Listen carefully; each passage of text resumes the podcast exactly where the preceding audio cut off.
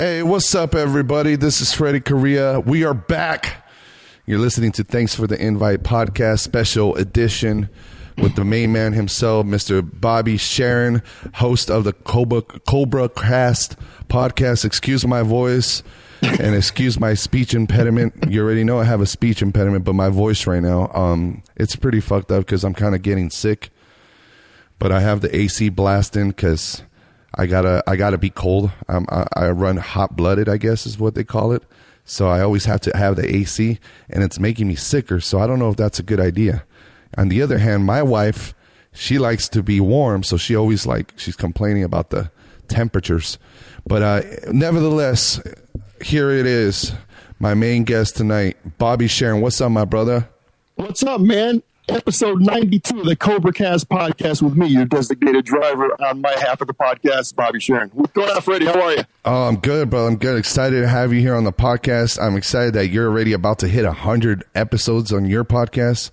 Man, crazy, huh? Yeah, man. And, and here we are now doing a swap cast. A swap cast. This is my first, this is like I was telling you before, this is my first like telephone uh, podcast and my first swap cast. So this is cool. Oh, wow. Hell yeah. Popping double like, chairs. badass. Totally. Yes, sir. Hell yeah. That's cool, man. So how are things going on in Vegas right now? I know you had like a lot of problems out there, you know, about a month ago. So Yeah, man. Uh, October first, that crazy shooting that we had out here was um, we, me and my two co-hosts Roberto uh, and Ian Burford. We we were doing a, uh like a almost four hour podcast, and and it's so crazy, man, because it happened on a Sunday night. An hour later, the shooting happened.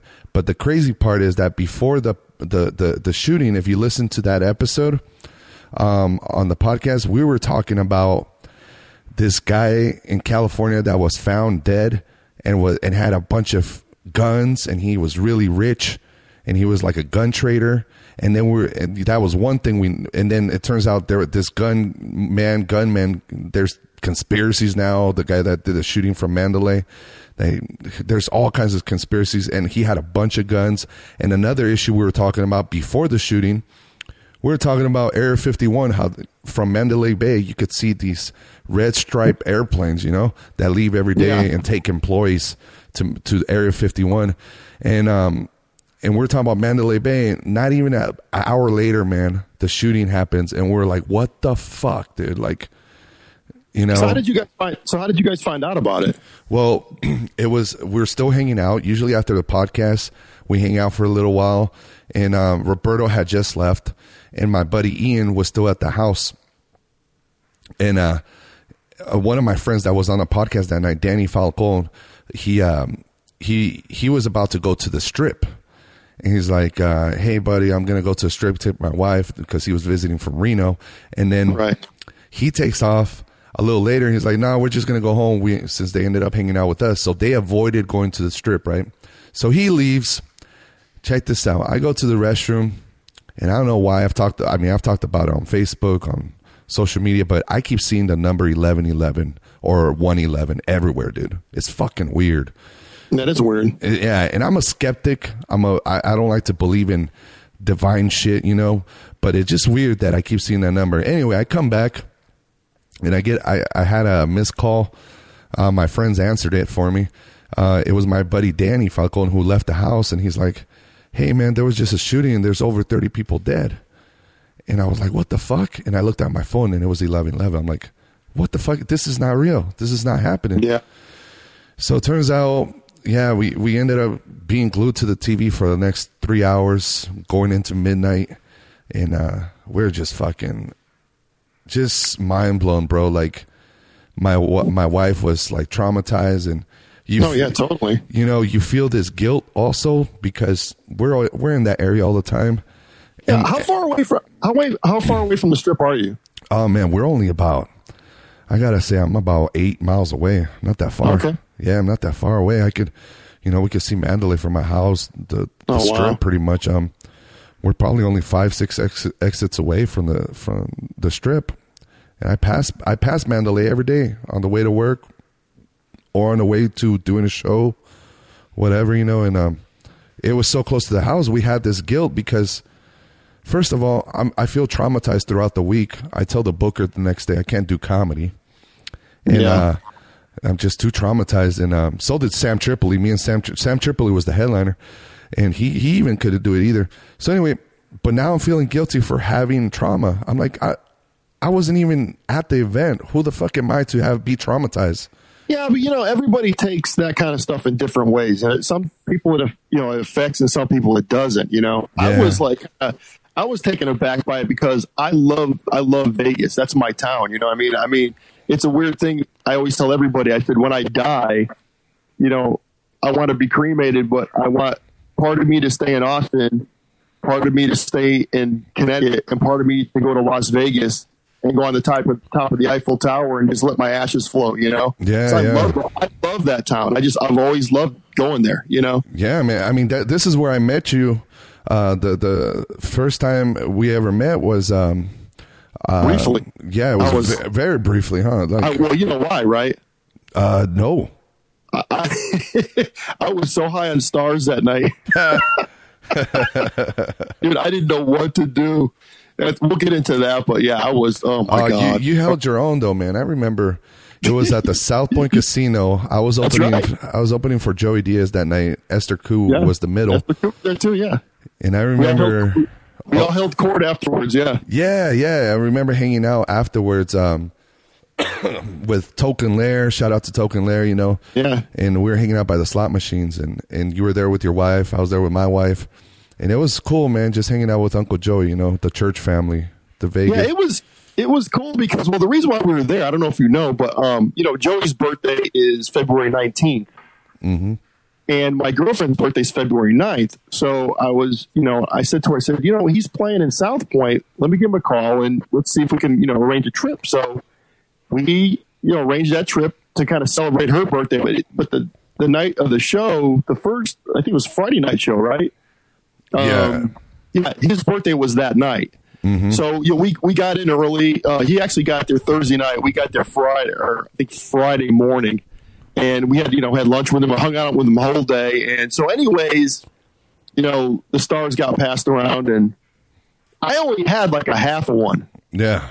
And I was high for like like fucking seven hours, dude. I was just I don't remember I, I remember seeing you, I remember seeing Esther, and I remember seeing, you know, Joey perform, but I don't remember any of the bits or anything. I was just like sitting there staring at the stage like, what the fuck? And you know, I guess Larry was I mean uh, Token Larry was backstage with, with Lee.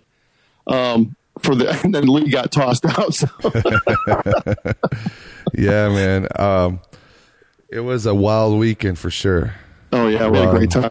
But Yeah, we didn't go. We didn't go to the Saturday show. He um, because we went to the strip uh on Saturday, and we got back like right around seven, and he did. I think he only did like a seven o'clock show, and that was it, or seven thirty, something like that. yeah. So, yeah, so we just you know we went back to the room just and passed out, and that was it. So Well, and that, and that's cool. You say so. You say Vegas is one of your favorite places. I love Vegas. Love yeah. it.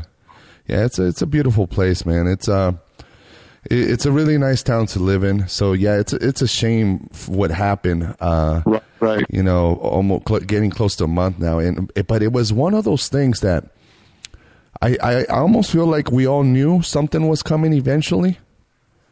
I want to say because we know it's the entertainment capital of the world Right.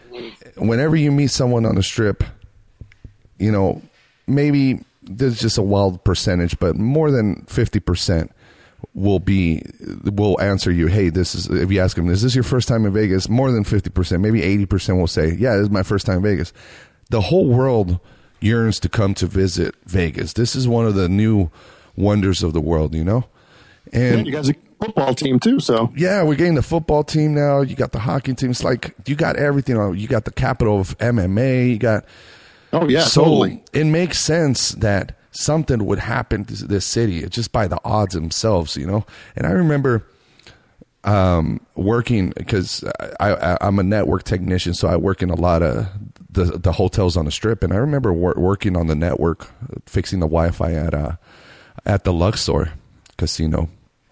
This is like four or five years ago, new to Vegas, you know. And I'm there with another one of my coworkers, and the power goes out while we're in the pyramid and I, it, me, I, you know, I'm, I'm kind of like, I, I, I kind of reflect Uncle Joey a lot in the sense that I get paranoid and I'm always watching. I'm always alert. I'm always trying to look around me, see what's going on. I'm people watching. Yeah. So the power goes out, and uh, I was something got in me. I'm like, there's this. This is not cool. You know, I, you've been inside the Luxor before the pyramid. Oh yeah, I've been in that, I've been in all of them. So you know how the elevators they're called inclinators because they're different. Right, right. You know, they they inc- they they go along with the the shape of the pyramid, so they're called Right. inclinator. They stopped working. They they were Oh, wow. stuck. So I don't know if anybody has ever seen the way the emergency stairs are, but they are a trip. When you go down, instead of you know on the emergency stairs in a hotel you look straight down, you see you see down, you see what's below. Yeah. Here it's sideways. So you go down and you're going sideways down the pyramid. So I tell my coworker, I'm like, something's going down, and if not, then at least we got out of here. You know, Uh, Yeah. I I'd rather get out of here because all of a sudden the power goes out completely in the pyramid. And for the oh. power to go out in a pyramid, you got generator backups and all this shit. I was like, something's happening.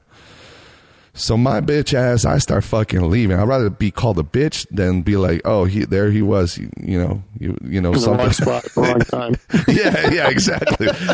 so I grab my fucking tools, my everything, and I, we start going down the stairs just at a fast pace. We get out. It turns out, yeah, it was just a fucking generator went out or something. But ever since that, I like I had something in my mind, and then you start hearing all these threats from ISIS and Oh yeah. all this bullshit. And it's like, I mean, there's threats every day, even in like in Austin and stuff. There's a lot of threats about, oh, we're going to do this and we're going to do that, and you know, I think a lot of it's made up, but then again, a lot of it's serious too. You know, it's just to keep people scared. I think you know a lot of it. Yeah, very true. Yeah. Well, just to keep You know? people scared and uh, but yeah, it's a it's a tragedy, man. But I hope people will still come out to Vegas and have a good time. Man, I hope to see you out here soon, man. Oh yeah, definitely. I mean, we were supposed to come out during the summer, but we've had, we had a lot of crazy stuff happen, so we couldn't come out. And um, so yeah, I'm, I'm definitely planning another trip out there.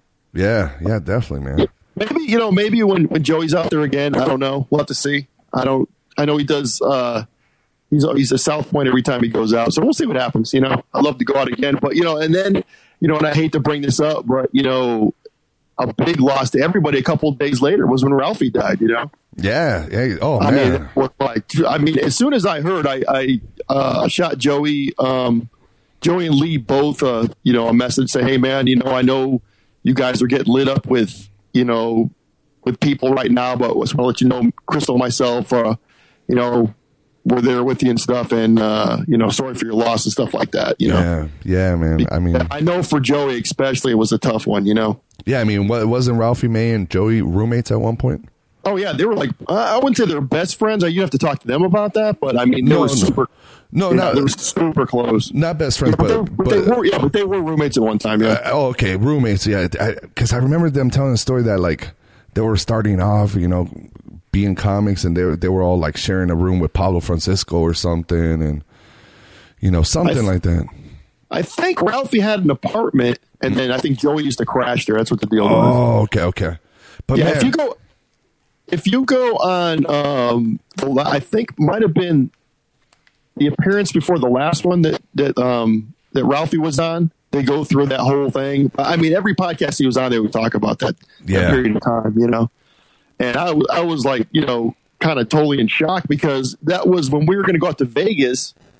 Um, we were trying to work around uh, seeing like Ralphie on a Friday night and then Joey over at South Point on a Saturday. But the way that it worked out was he was doing one weekend, and then the next weekend Joey was playing. So we'd have to stay like a week and a half in order to catch both. yeah, And I'm I'm I'm super like kind of kicking myself in the face now that I didn't go out there to see Ralphie. You know, oh man, so I never got to see him. He was in Austin um, a couple months back for like a comedy festival. I didn't go.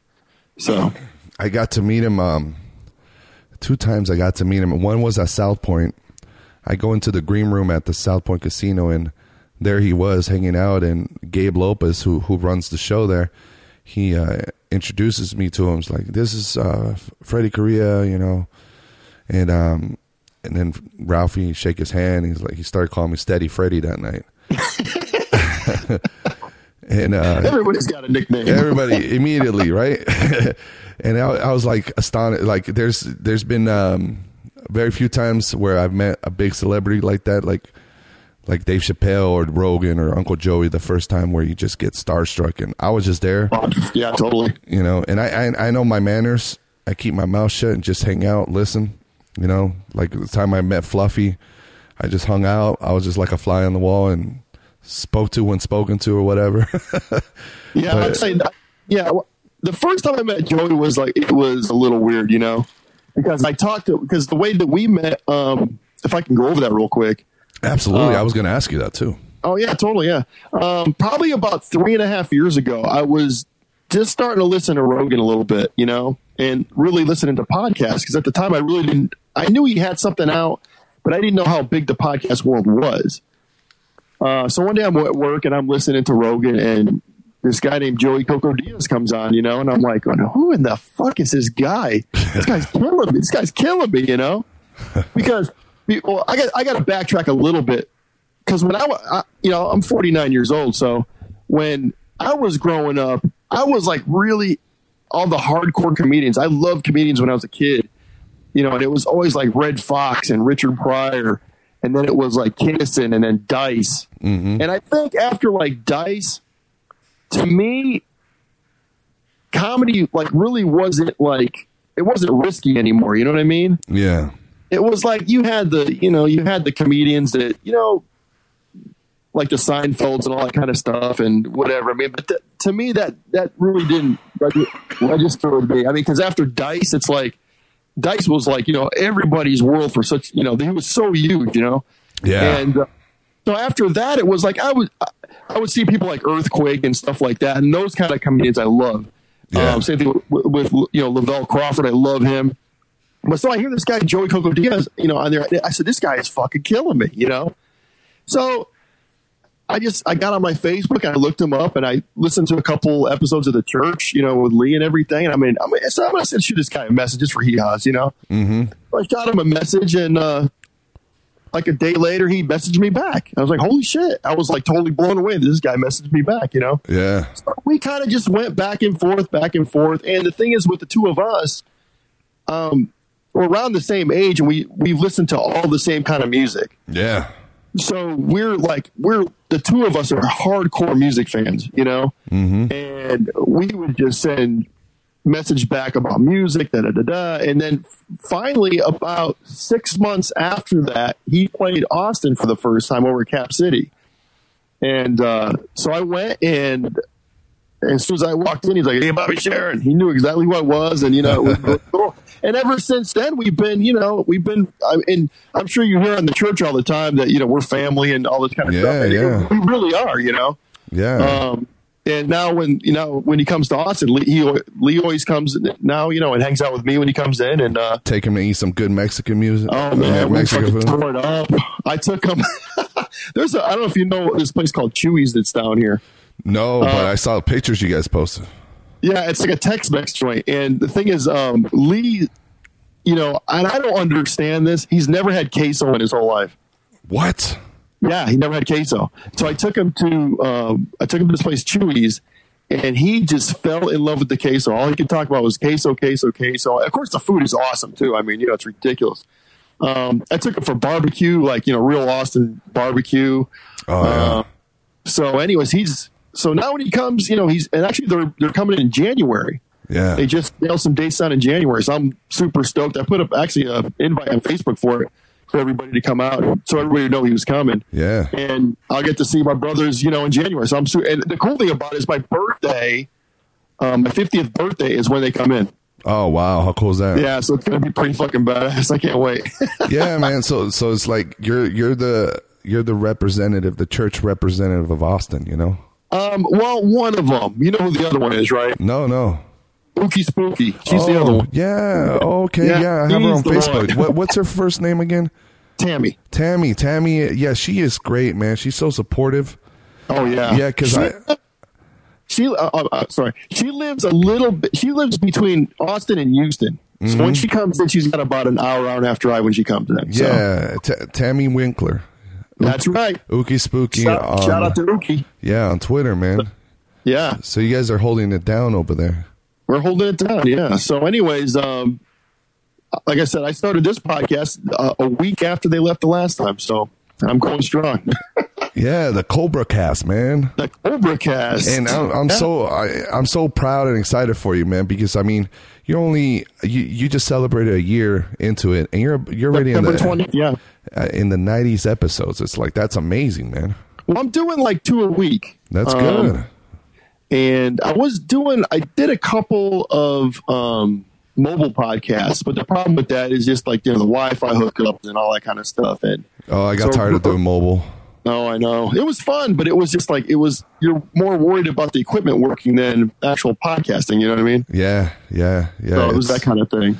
yeah, I've done, Yeah. So, I've, anyways, I've done my share of, of mobile where you got to worry about the sound. You go to a restaurant, it's like you got to ask the people, like the music's too loud in the background, you know. oh, I know. But what were you saying, brother? Oh no, no. So, anyways, um, yeah. So it, it's kind of cool because um, the podcast is kind of turned into mostly like uh, I'm a musician by trade. You know, I'm retired. You know, like 20 years, but but everybody that I know still plays in bands and plays in the scene. So it's basically turned into a um, a local music podcast, which is kind of cool. You know, because Oh, Austin yeah. is is so known for music. So um, and I'm going to actually have my first comedian up here um, probably Today. No. today. no, I mean in studio though. In Yeah. studio, and actually he's he's blowing up pretty pretty big here in Austin. So uh, and probably like the second week in November, I think he's going to be here. Or third week in November. What's his name? Uh, Tai Nguyen. Cool. He's been on Kill. He was on Kill Tony um, in Austin, and I, I'm not sure. I don't know how that works. You know about the Kill Tony thing, right? I listen to every episode. Yeah, well, he was on. He was on the Austin one, and I've been talking to him left and right uh, about coming up here, and we're just going to nail down a date and get him up. But he just filmed. The, I, I don't know what he's going to do with this special, but he just filmed a special at the Paramount Theater in Austin, Oh wow. which is a pretty big deal. Yeah, he's in. Uh, how, do he's you, Vietnam- how do you spell his name? It's um, T A I. I think his last name is N U Y E N, something like that. Okay. Yeah. Yeah, look him up. Yeah, he's he's he's badass. Yeah. But yeah, uh, so anyways, Tony Hinchcliffe, you know, heard his thing at Kill Tony and was like just raving on the guy, you know. Yeah. I just found him. I got four mutual friends. You're one of them. yeah, check him out, man. If you get a chance, he, he's super badass. He has like a natural mullet. Pretty much, yeah. Yeah, man. I, he's I, real, he's real I, funny though. I remember that episode. Isn't that the episode where the guy on shrooms attacked Jeremiah Watkins? Something like that, yeah. Yeah, that guy I was saw weird. I saw the episode, but I only saw like half of it, so I got Oh, I have to go back and kind of look at it again. Yeah, other than that guy, there was a lot of funny people. So I got to listen to it again. Uh, it, it's cool when when Kill Tony goes on the road and um, you get tired of hearing the the same open micers in L.A. and then when he goes to other places like New York or Austin, they kill it, man. Well, Tony was telling him that he goes goes you need to get out of Austin. He goes, you're like a big fish in a small pond. You need to get out of Austin, and you know, and they were kind of the, the panel was kind of ragging on the Austin comics. You know what I mean? Mm-hmm. And it was, eh, you know, it is what it is. Maybe they didn't have that many good ones that night, but Oh, there wasn't good ones that night. I, I- thought there well, was. according according to Tony, oh, okay. he, he said, "Well, you're the, you're the best one so far." Because my advice to you is get out of Austin. It's like, oh, Oh, shit. wow. You know? did, did you go to that one? I didn't go to. it. I saw it on YouTube. Oh, okay. Yeah, Cool, man. Yeah, I'm gonna Yeah. I'm gonna add this uh this guy Tai Nguyen. yes, it's time. It's uh, I man, I always pronounce his last name wrong. It, it's an Asian. It's a very popular a, la, Asian last name. Um, it's N G U Y E N. I think it's Thai Nuan. It's like Nuan Uh huh. or something like that. I'm, I Yeah. I'm fucking right. I used to be a PBX operator in Reno at Silver Legacy Casino, so I would get a lot of uh, Asian people with that last name, and and you would connect them to the rooms. You know, back when there was PBX operators. I don't know if there is anymore. there's a lot of um, a lot of Korean people that work there, right? In in the, in the casinos and stuff. Oh, and it, when it comes to Vegas, there's a lot of um, Asians from everywhere, though, not just one place. Honestly, there's like what we call Chinatown on Spring Mountain. There's really like you could go to one shopping center and there's restaurants from Vietnam, Thai, Taiwan. Yeah. Yeah, because I went to Vegas one time, and one of the people I went with, she was uh, she was Korean, mm-hmm.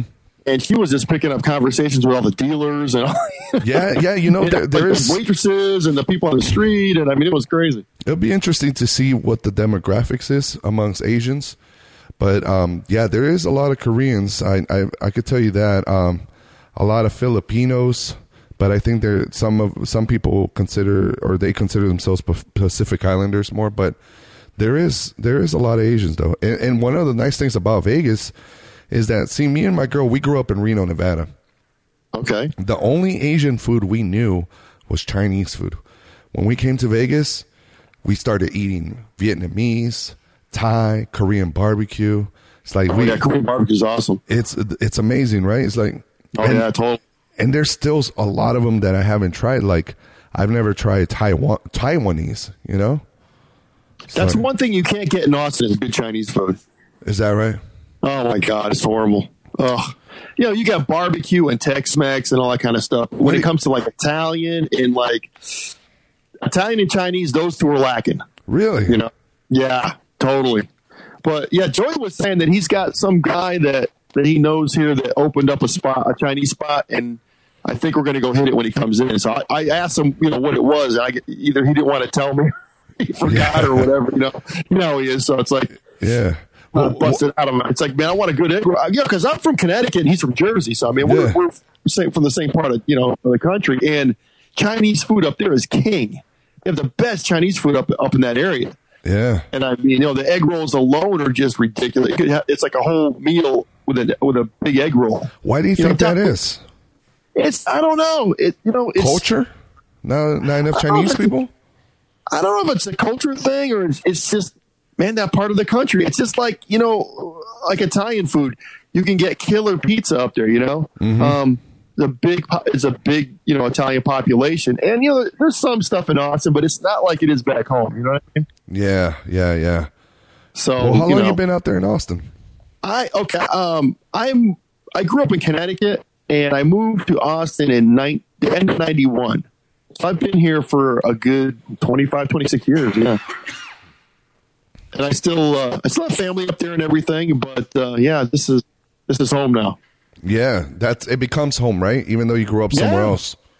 Totally, and it's weird. It's weird when I go back because everything is is changed so much. Because the town that I'm from is a town called Bristol, and it's you know it's the home of ESPN. Yeah.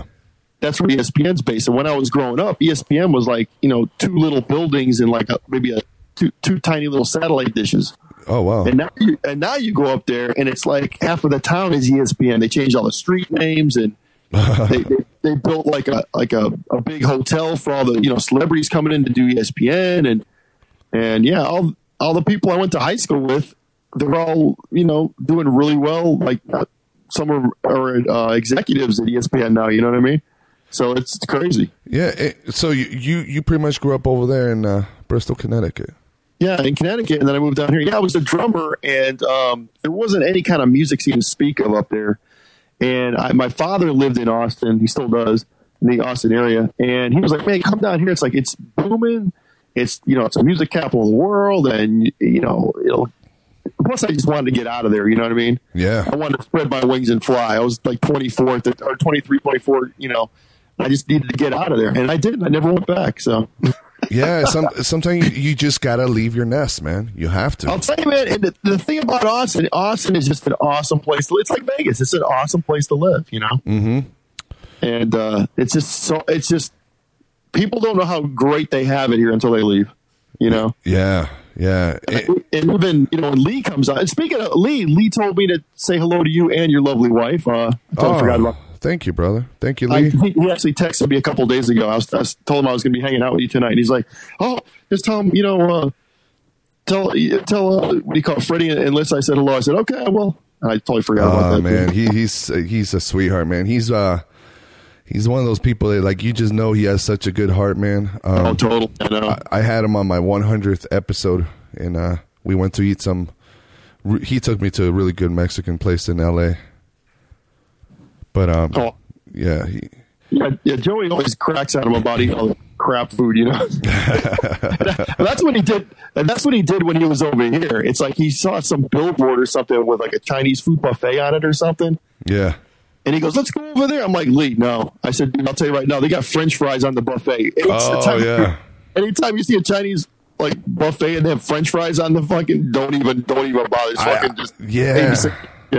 Make me sick. Shit. I think Chinese buffets are just uh, are just not Chinese. I think they're they're very Americanized. Yeah, well, some of them have pizza down here. So. Yeah, same, well, same here, bro. They got this Oh, place over here called Star Buffet and Keen Buffet. They got the fries, they got pizza, and Oh, and, and, and it's. I, I even I took my dad when I went to El Paso, Texas, in February, um, to a Chinese uh, buffet in El Paso, and it, yeah, I think Chinese buffets are really not Chinese, but they're not Chinese. It's like Yeah. it's like calling Mexican food uh, or Taco Bell Mexican food. Yeah, it's not even. I, I, don't, I, you know, I love Taco Bell, but I don't know. Yeah, categorize it as, you know. I think what happens is that they Americanize the Chinese buffet so they could appeal to Americans because Americans love buffets and they got to have fries, pizza for the kids, you know? That's the thing about Austin, man. There's so much good food here. Oh my god. The barbecue is like the best out of everything, right? Yeah, the, the barbecue. I mean, you know, there's only so much barbecue you can eat, though. You know what I mean? Yeah. Um, I I love the Tex-Mex. Um, of course, the you know the barbecue, like you just said. Um, and what else? But there, there's a lot of there's a lot of good like Korean places, but not Chinese. You know, there's the, there's a difference between Chinese and Korean. There's just two different things. Oh, absolutely. Old school Chinese you can't get down here. The Vietnamese, um, you got Vietnamese, you got um, Korean food. The Korean food is good down here. Um, Joey's real big on the, the Pappadeaux. There's that's like a seafood kind of a place. Uh-huh. Uh, it's right next to his hotel every time he comes in, and uh, he's like, "Let's go over to Papa." I'm like, "Nah, dude, I'm I'm Papa Do's now, man. Let's go someplace else, you know." And he he he'll just he'll just stay over there and he'll he'll eat like every meal over there. He loves that joint. So Yeah. and then me and Lee are just like you know, it's like barbecue and you know and, and Chuy's and just whatever we can find. I mean, even like even like the um the food carts are, are they have like a food cart thing down here like on on weekends, and it's just all you know. Just ho- you know, old school, you know, Hispanic food or you know Mexican food and stuff like that. That stuff is really to die for. Yeah. So Now, they, they opened up this place over here um, nearby my house called Cucos. You ever heard of that chain? No. I guess what what some of my buddies in, or actually my cousin in Houston told me. Uh, I guess it's a Tex-Mex chain restaurant, and um, so that's the closest I've ever gone to Tex-Mex. I gotta say, this Kukos, I guess to me, it was pretty damn good. But I think somebody like you that knows real Tex-Mex is probably it's probably just America too Americanized, maybe. Well, Phil, we have to get you and your lovely wife to come over here sometime. I'm telling you. Yeah, man, you were telling me that, and I would love to, man. I got, I January. got January. Dude, you can stay with me, man. January. Oh, I appreciate it, my brother. I appreciate that. Same here, man. When you come to Vegas, That'd be you awesome, know, man. I'm telling you, you, he's gonna be here. He's gonna be here the third week of January. So how- I'm, I'm super. I am super excited, man, because it's it's always just fun to hang out with and catch up. You know, Oh, how far? How far is uh, Austin from Houston? three hours. That's it. Yeah. Wow. See, Yeah, actually, I- actually, I went and saw Joey down there one time. He uh, played at the um, the Improv, mm-hmm. and we bought tickets and went down there. So uh, it was like you know, if for for Crystal and myself, it was a little you know getaway for us, and uh, we really didn't get to hang with him too much. We kind of you know we, we were like the last ones in line. We said hello and everything else, and Yeah. but he had a lot of stuff going on, so we kind of just left him alone. see, Um, I, I feel like there's something special about Texas. I mean, one, uh, you know, my family, you know, from my mom's side, they're from Juarez, Juarez and El Paso area. My yeah, dad, born in El Paso. Uh, yeah, that one's pretty far. My dad, he's from Cuba, but he met my mom in, in, in El Paso, so he still lives in El Paso. And, Oh, okay. and then one of my brothers that just came from Cuba not too long ago, he lives in Houston. I have never met him before. So, um, having said that, I have family from my mom's side in Houston, and then my two of my very good buddies uh, that do comedy, Che and and, and uh, David Nunez. They live in Houston too. Now, so I'm thinking whether we go in January or, or sometime next year, I definitely want to go over there and visit you guys as well. I mean, three hours, that's nothing. Yeah, because um, we're like in the center of everything. Because if you go three hours north, two and a half, three hours, you're hitting Dallas. If you go, okay, so if you go like an hour south of us, you're gonna hit San Antonio, and then like another hour, hour and a half, you're gonna hit Houston. Yeah, it's So, like, we're, it- we're sort of in the middle of everything. you're in the middle of everything. If I want to go to Dallas, I could hit up Waco on the go. way.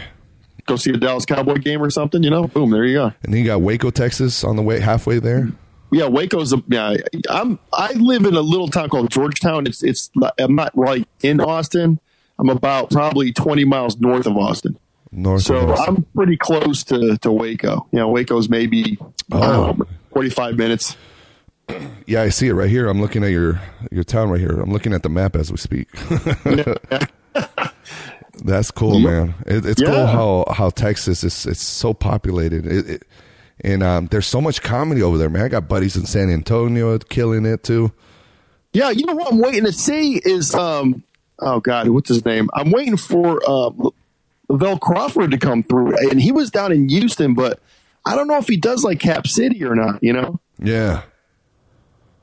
Well, there's So really same, and same thing with uh, Felipe Esparza too. I'm waiting for him to come through, you know? He hasn't been to uh, Austin yet. No, he does. I mean, he's. I think he's done some stuff in San Antonio, but that's about it. I'm just waiting for. I mean, it, it's it's weird about the Austin comedy scene because you'll they have like these comedy festivals, and they'll people will come and do those, but it's like you know. I don't want to see someone do like a 25 minute set and then they take off and you know or whatever you know. Yeah. Because I think Joey did that. Joey um, did one down in Houston about maybe was it last year, maybe a year and a half ago. And I told him, I said, "Hey, we're going to come down, you know, and see you." You know, he goes, "Man, don't even don't, don't even bother. It's not worth you coming down, you know, because I'm Yeah. only going to be." He, he was like, a, you know, it was like a hit and run thing. You know, it was a drive by. He just he, he flew in on a Friday, did his set Saturday night, and left Sunday morning. So it was very very in and out kind of a thing. Yeah, yeah. So hey, so how did how did how did you meet Joey? I met Joey uh, the first time before uh, I even got to perform with him by going to um, Rogan shows. You know, I pretty much met him, and the only reason I ever knew of Joe Rogan, mine was a little the opposite. Um, I first heard Joey Joey Diaz on this show called the Tom Leykis Show. I, don't know, I don't know if you ever heard of him. He's uh, yeah, and so uh, Joey calls in. He's like, uh, he used to call him Uncle Tom, and uh, and it's it's hilarious. And, Tom Leykis is one of those guys um, that he's very like very um, the opposite of women's rights. What would it be the the the term? Yeah, kind of. Yeah, pretty much. Because he's very like uh, he don't let the woman take half of your money and this and that. Oh yeah. So he lectures not to get married, and I was a young guy, you know. I'm listening to him, and I'm like, I'm already married, and I'm like, fuck, you know. I'm thinking, you know, but but you know, he does have some good points. A lot of good shit he talks about though about money. He Tom Leykis, anybody look him up, you, could f- find some good knowledge in him. But anyway, so Uncle Joey calls in, and I'm hearing of Uncle Joey, and I write down his name. I'm like, I gotta look this guy up, so I Google him, and then I run into uh, his podcast, uh, Beauty and the Beast. You know, um, the podcast he had with Felicia Michaels. Yeah, I listened to a couple of those episodes. I really didn't dive too deep into that one. Yeah, I mean, it, I think when I started listening to it, he was like halfway through before he was out, and then he started the church. So because th- then I also I, I heard him on same thing. Then then I saw a link for Joe Rogan's. So then I started listening to that, and then I got, really got into Joe Rogan's podcast as well. So uh, eventually we moved to Vegas around 2012, and uh, my wife and I uh, we go see Rogan at the oh out of all places Mandalay. That's the first time I saw Wow. Rogan. Yeah. So I got to see him there, and every time uh, you know they after the shows, you know how they are. They hang out, take pictures, and all that stuff. Right, right. So I, I forgot how it happened as well, but I think I sent him a message too, and I was super surprised when he responded. You know, because I'm like, is some is is his uh, agent or somebody writing for him? Is it really him? You know. so Yeah, I, I was like totally blown away when I got a message back. I mean, because all his messages are very short, but because I, you know, I asked him, you know, I asked him about it, and he's like, he goes, "You wouldn't believe the amount of stuff that I get. Oh, yeah. And, it goes- and how much I don't answer. You know what I mean? Yeah, absolutely, You know. I mean, yeah. So if you get something, that means you know you mean something to them. You know what I mean? yeah, man. You know what I mean? Even if it's only, hey, you know, much love or, you know, hope you're doing okay or, or whatever. He's thinking about you. You know yeah, I mean? anything, right? So, like, Anything, yeah. I think that when we actually connected, connected though, you know, because I've been a hardcore listener of the Church of What's Happening Now. Um, I was telling my my home club in in Reno, you know, I was only I think three years into comedy. I was telling my home club in Reno, the Booker, I'm like, hey, you should bring out Joey Diaz, man. He has a good turnout, a good following, and and he's like, yeah, but you know, somebody of that caliber, how do you get a hold of him? So I hit him up on Twitter. And uh, I said, "Hey, Uncle Joe, I think I have a possible booking for Reno. Um, I want to gi- give you more information." So he's um, he said, uh, "I'm going to follow you. Shoot me a message because you know how on Twitter you could only shoot a message if you follow each other." Yeah. So we followed each other, sent him some messages. The booker had me open for him the first time I opened for him, and it was an amazing show. It was a dream come true, man. Just opening for somebody that became a hero in comedy. It was amazing. But Yeah. but that was that was me doing the works with the booker and everything. So the second time I got to open for him, it, I, I got to give 100% credit to Mr. Token Lair because he, he Joey needed an opener to open before Esther Ku. So the you know they come out so the middle doesn't come out to a cold audience, you know. So I got to open that time I met you. I got to open for him, and uh, this time uh, Token Lair texts me and he's like, "Hey, Joey wants you to open for him." So this time I was requested. So I'm like, "What an honor that is!" I'm not even Yeah. fucking worthy. I'm not even ten years into comedy, and here is Joey Diaz, you know, requesting me to open for him. And again, thanks to Token Lair that brought my name up. Um, and then couple after the show, out of out of nowhere, Joey Diaz sends me a friend request on Facebook. and I'll be honest with you, bro. More than You freaked out. yeah, yeah. More more than him asking me to open for him. To me, that was even bigger. I'm like, he asked. I took a screenshot of it. I don't know. I don't know where the screenshot went, but I, I'm like, I need to frame this. funny. This is amazing. And then he, I accepted the friend request, and and then he post he posted on my wall. He put something like, "Who loves you, cocksucker?" yeah. I get that every once in a while too, yeah. Yeah, so I he- remember- he's just yeah, I remember you amazing. the yeah. It's family, awesome. bro. It's it's like Oh, totally, yeah. It really is a family. It's a family. We we the internet has um, a power, even though it's science and everything, but there's a power behind it where we connect with people. Like I'll give you an example, like Miss Cleo up in the Netherlands.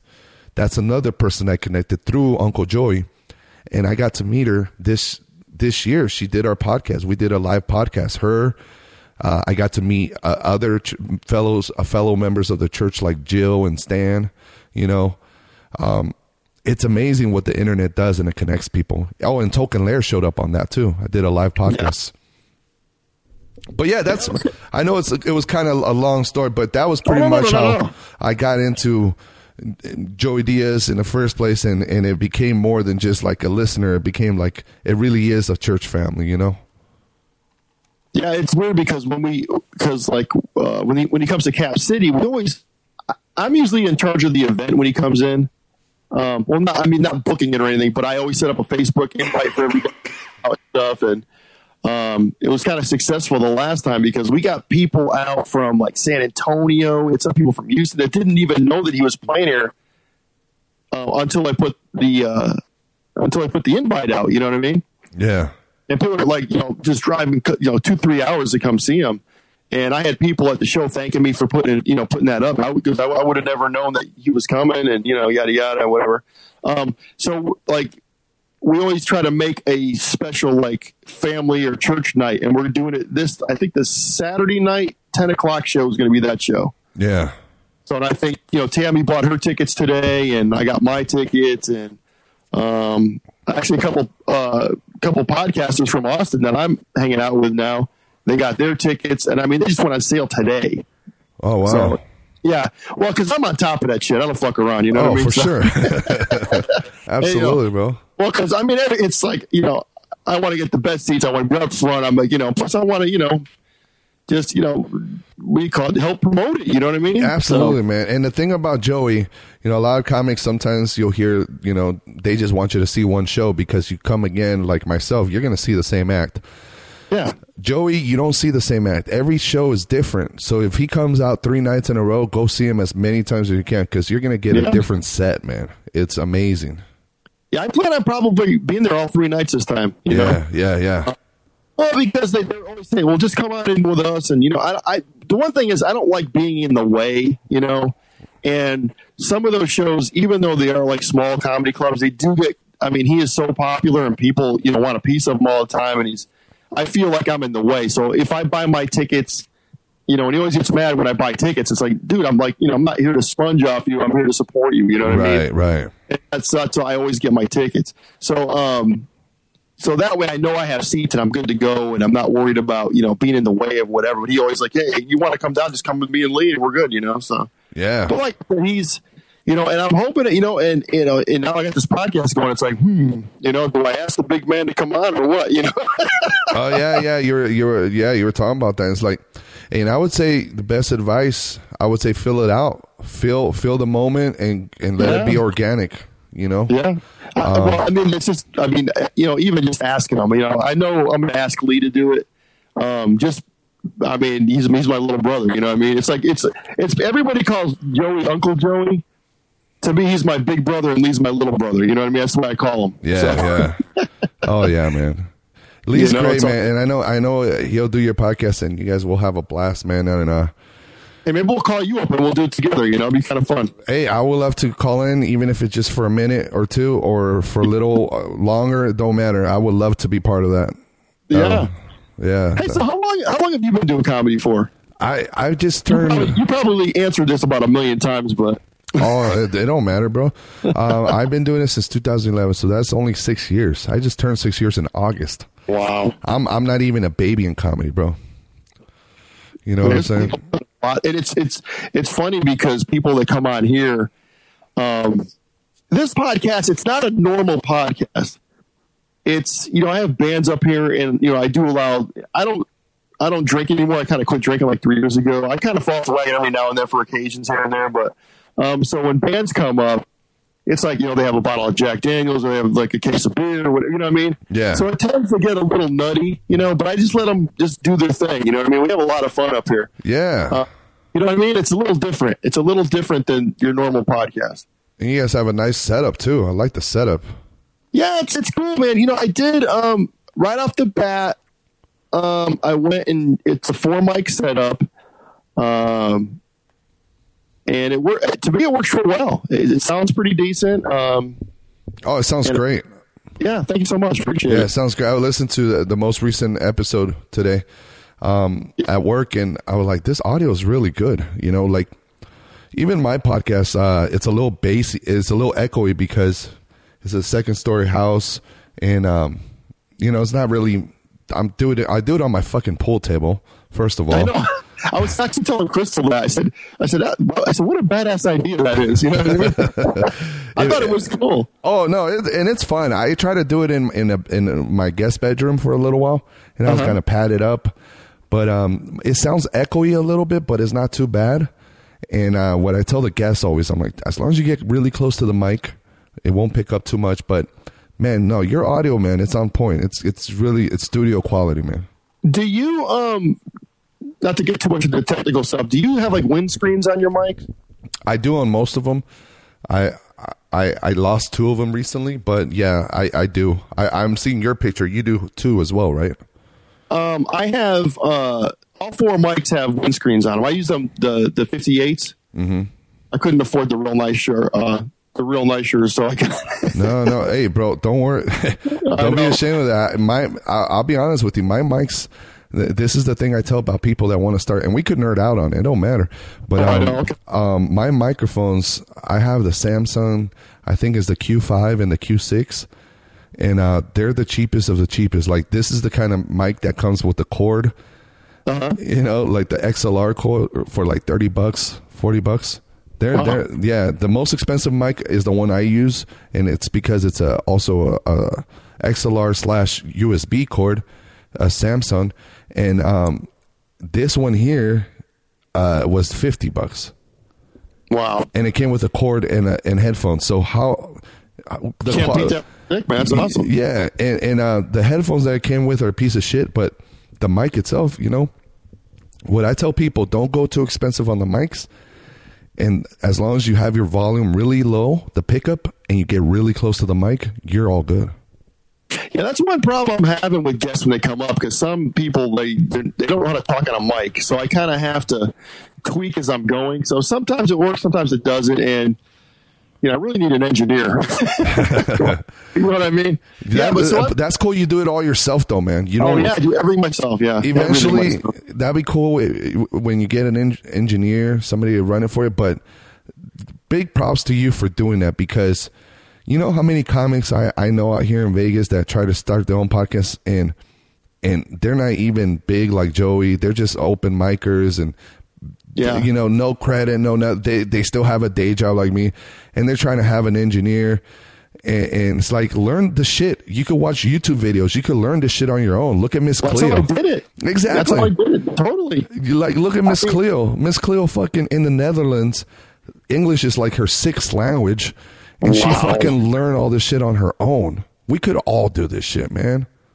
Yeah, totally. I mean, yeah, because I mean, um, like I said, I yeah, I remember asking you a bunch of questions. I asked Lee a bunch of questions, um, and the rest of it was YouTube videos and just you know, I kind of knew a little bit about you know from my past in music, Yeah, knew a little bit about music. But if you if you notice the headphones that I use, they probably look real familiar. So what are the headphones? Let me see. the, uh, the same ones that Joey's got on the on the church. Oh, are they gray and uh, black? Yeah, Yeah, The, the Sennheiser. The, yeah, the Sennheiser. or yeah. I'm looking at the picture that you sent me a while back of your studio. Yeah. and- well, the funny thing about them is, I mean, they only cost like twenty five bucks a pair.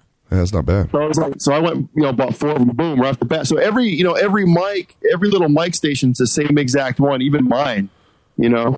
And the stand, I mean, the stands that I have are just like uh, bass drum mic stands. That's what those are. Now You the know, mic stands that you have there, I used to use those.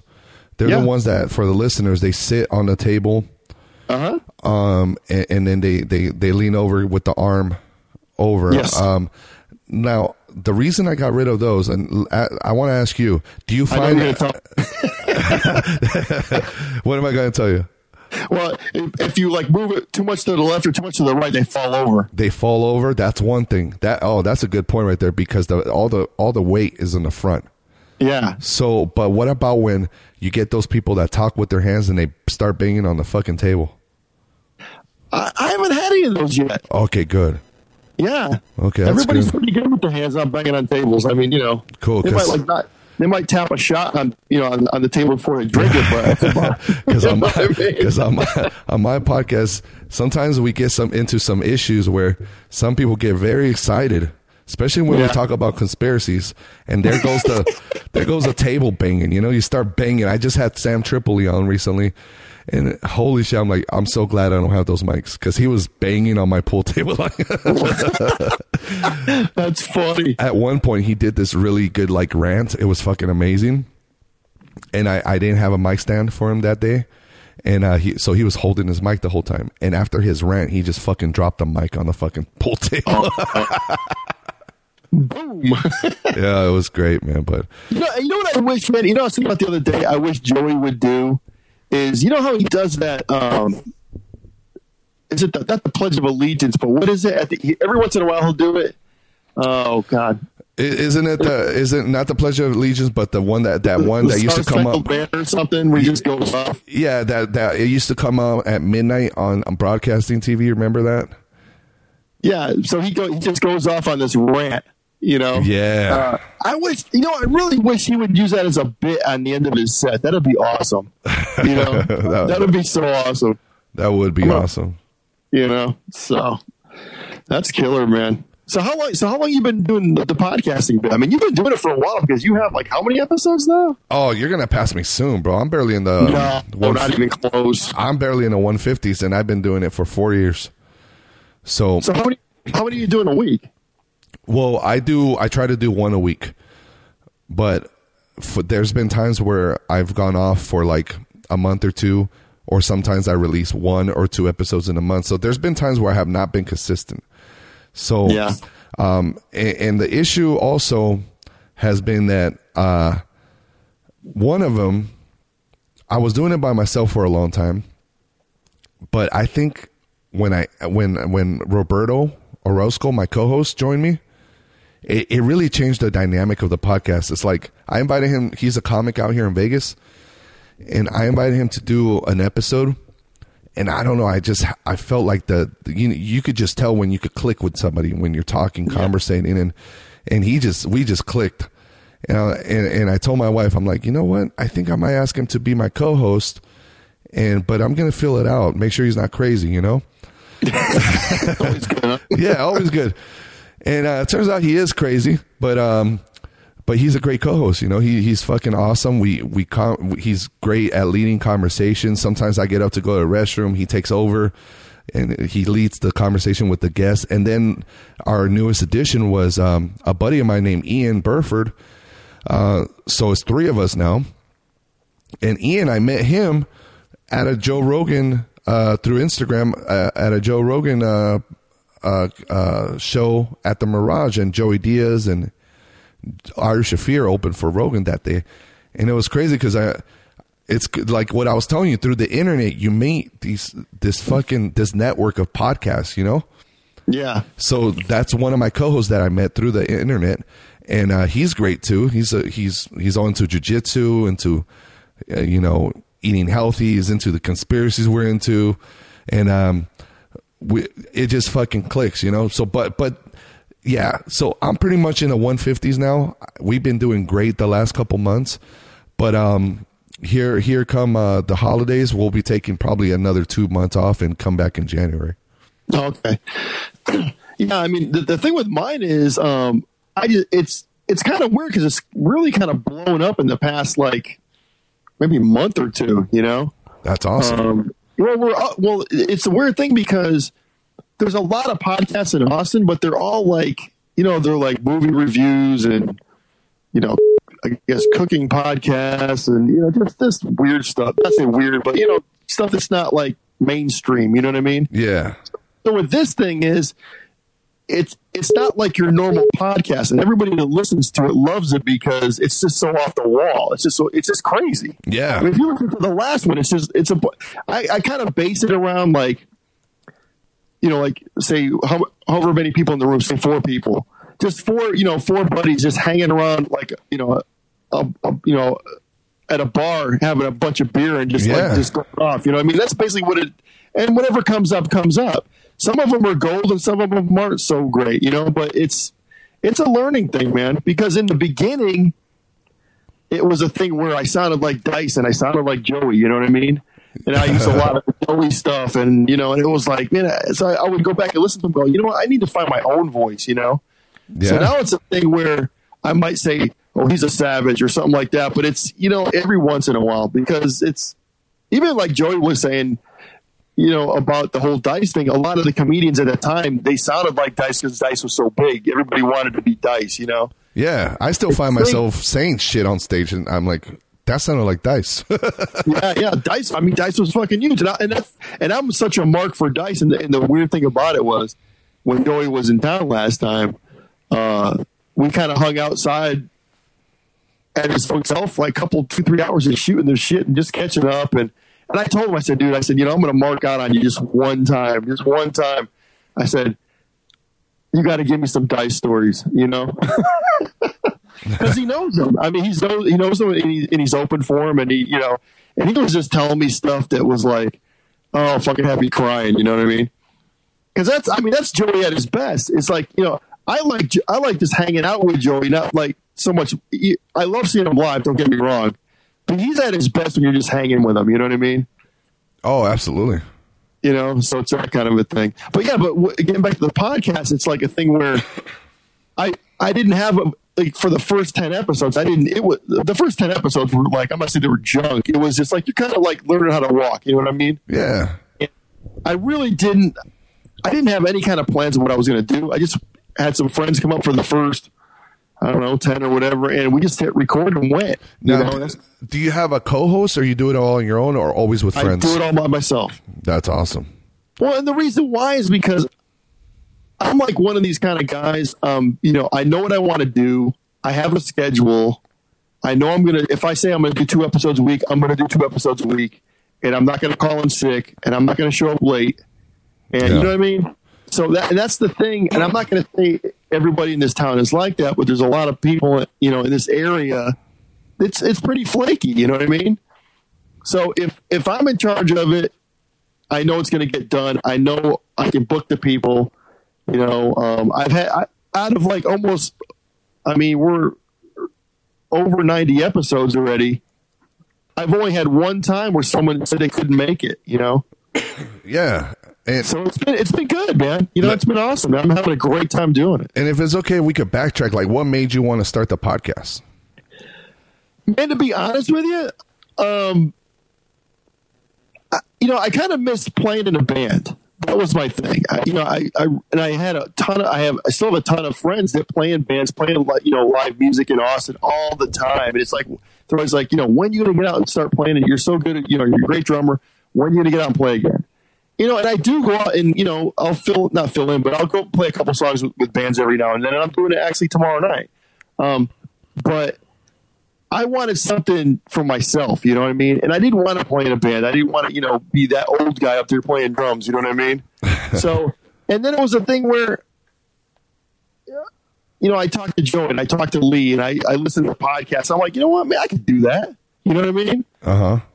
And, you know, and even Joey was telling me, he goes, man, he goes, you got the gift of gab and you know a ton about music. Fucking just do it. You know, Yeah. go for it. Yeah. You know what I mean? And here I am, you know, a year later. And the weird thing about it is, I mean, you know, not not to pat myself on the back, and I hope this happens. Is you know, we're we're up for the best podcast in Austin this year Wow. already. After oh, not even a you know just about a year, they have this thing. It's it's this thing called the Austin Chronicle, and it's like the big like you know. um it's the, one of the big newspapers in Austin. It, it, it goes through like you know all the arts, you know, like the music, the film, the the tech stuff. It's just a big magazine that they put out like you know I think once every couple of weeks or whatever. And they have these things uh, right by it's they're a big part of South by Southwest, and um, they have this thing called the Best of Austin, and it's just like you know the best restaurants. You know the best local TV shows, the best whatever. You know, what I mean, there's like about a hundred different categories, and one of them is the best podcast. And we, you know, by by votes, we got nominated for the best podcast of 2017. That's You know? amazing, man. Congratulations. Well, yeah. Well, we're gonna find out November second if I got it. Hey, man, just to be nominated, just to be, oh, I know. that's You amazing. know, so it's it's. I mean, it, it just in a year. You know, what I mean, it's kind of crazy to say that a year, but um, we're just having a lot of fun with it, man. And the cool thing about it is, you know, bands that come up or musicians that come up don't have that outlet to go on a on a, a mainstream radio station or on a TV station or Yeah. you know what I mean. And this gets, you know, this is more of a behind the scenes kind of a thing. yeah, yeah. But they can come on. We don't we don't play any music or anything because I mean I've had some acoustic guitar players come up and play you know, tunes and stuff, but full bands we're not doing right now. Um, we can't play music over on the podcast because of you know the what do you call it the uh, copyright issues and all that kind of stuff. So we kind of leave that alone for now. Oh, really? So if it, it they, oh yeah, totally. they can't. Oh, okay. Yeah, it's nuts.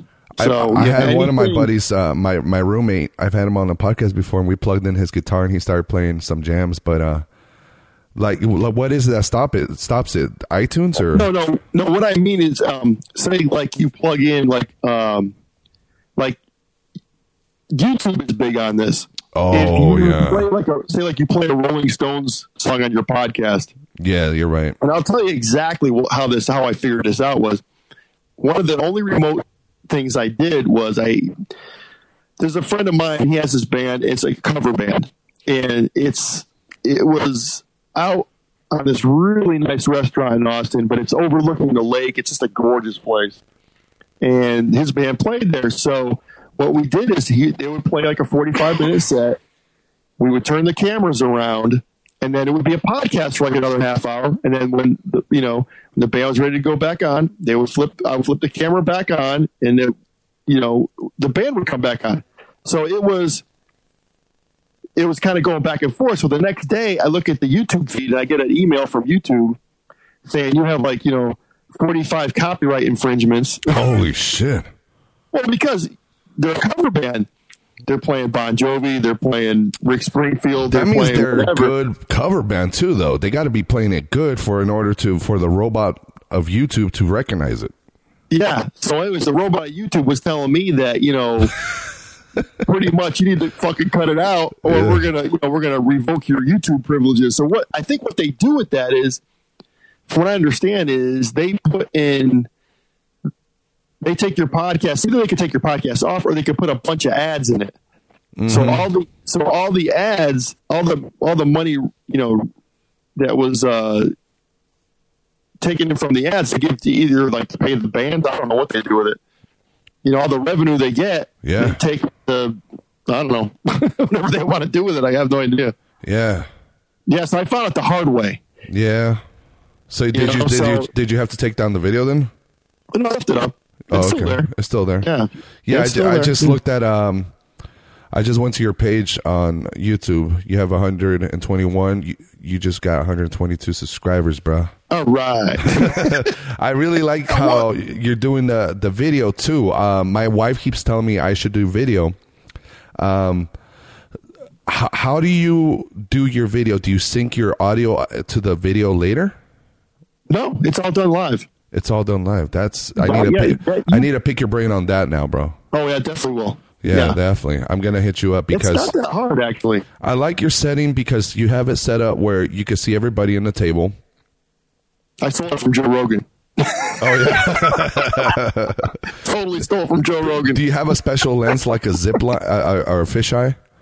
No, that's that's only it's a Logitech camera. That's all it is. Wow, that's awesome. Yeah. So Yeah. so you're pretty much streaming. Uh, are you streaming into your laptop or a separate laptop into YouTube? I stream from my main lap, laptop, and I go through a. Um, it's an was it a man? What's the name of that program? It is OBS Studio.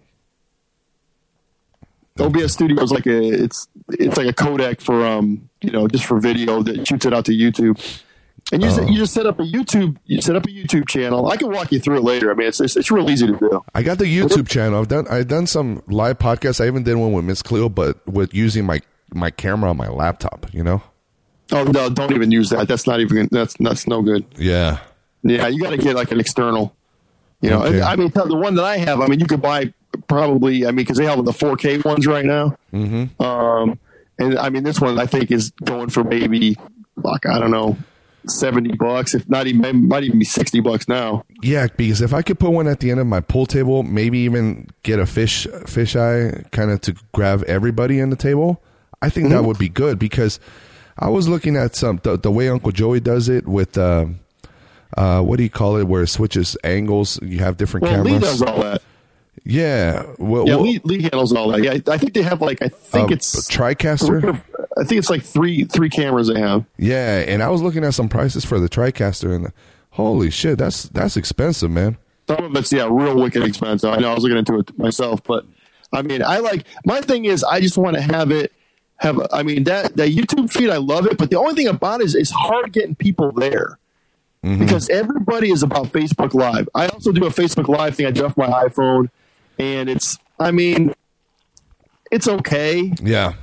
But I would rather have everybody go to YouTube because I, think I'm with you You know I 100. mean? percent I'm with you 100 Yeah. percent because I, I have this theory that see YouTube blew up and they were the king of videos and they, I think they still are to a point. oh yeah, totally. But I Facebook when you scroll through Facebook, if you post your link, your video on YouTube, you'll get one or two likes. If you post your your your podcast link right on Facebook, because Facebook prevents it from going on people's timeline because you're promoting YouTube. Now, Oh yeah, yeah. if you upload the same video to Facebook, let's just say it's not live, you just upload it and post, it's gonna go through people's timeline and it plays automatically while they're you know uh, depending on their settings. I have mine shut Yeah. off so it doesn't play automatically, but it, and it counts. It generates a view. So I have this theory that Facebook is really trying to go against YouTube and kill YouTube. I don't know, man, because I've been hearing some some crazy stuff about Facebook the past couple days. Where I got to read up on it because I don't know if I can explain this right. But I guess the reach of Facebook is kind of it's kind of going to go down. It's going Um, down. You think? Yeah, there's there's some kind of program because I got hit up like three times by different people about talking about saying, you know, this is really going to kill people on Facebook and everything else, and and everybody's talking about, well, I'm going to start building my YouTube channel up a lot lot better than what it is, and um, but I'll tell you, I my my personal thing is I love the feed that I have on YouTube. I love it. You know, I mean, it sounds great. It looks, I mean, it's only 720p. You know, I mean, it's not Yeah, but you know what I mean? But it looks it looks really good.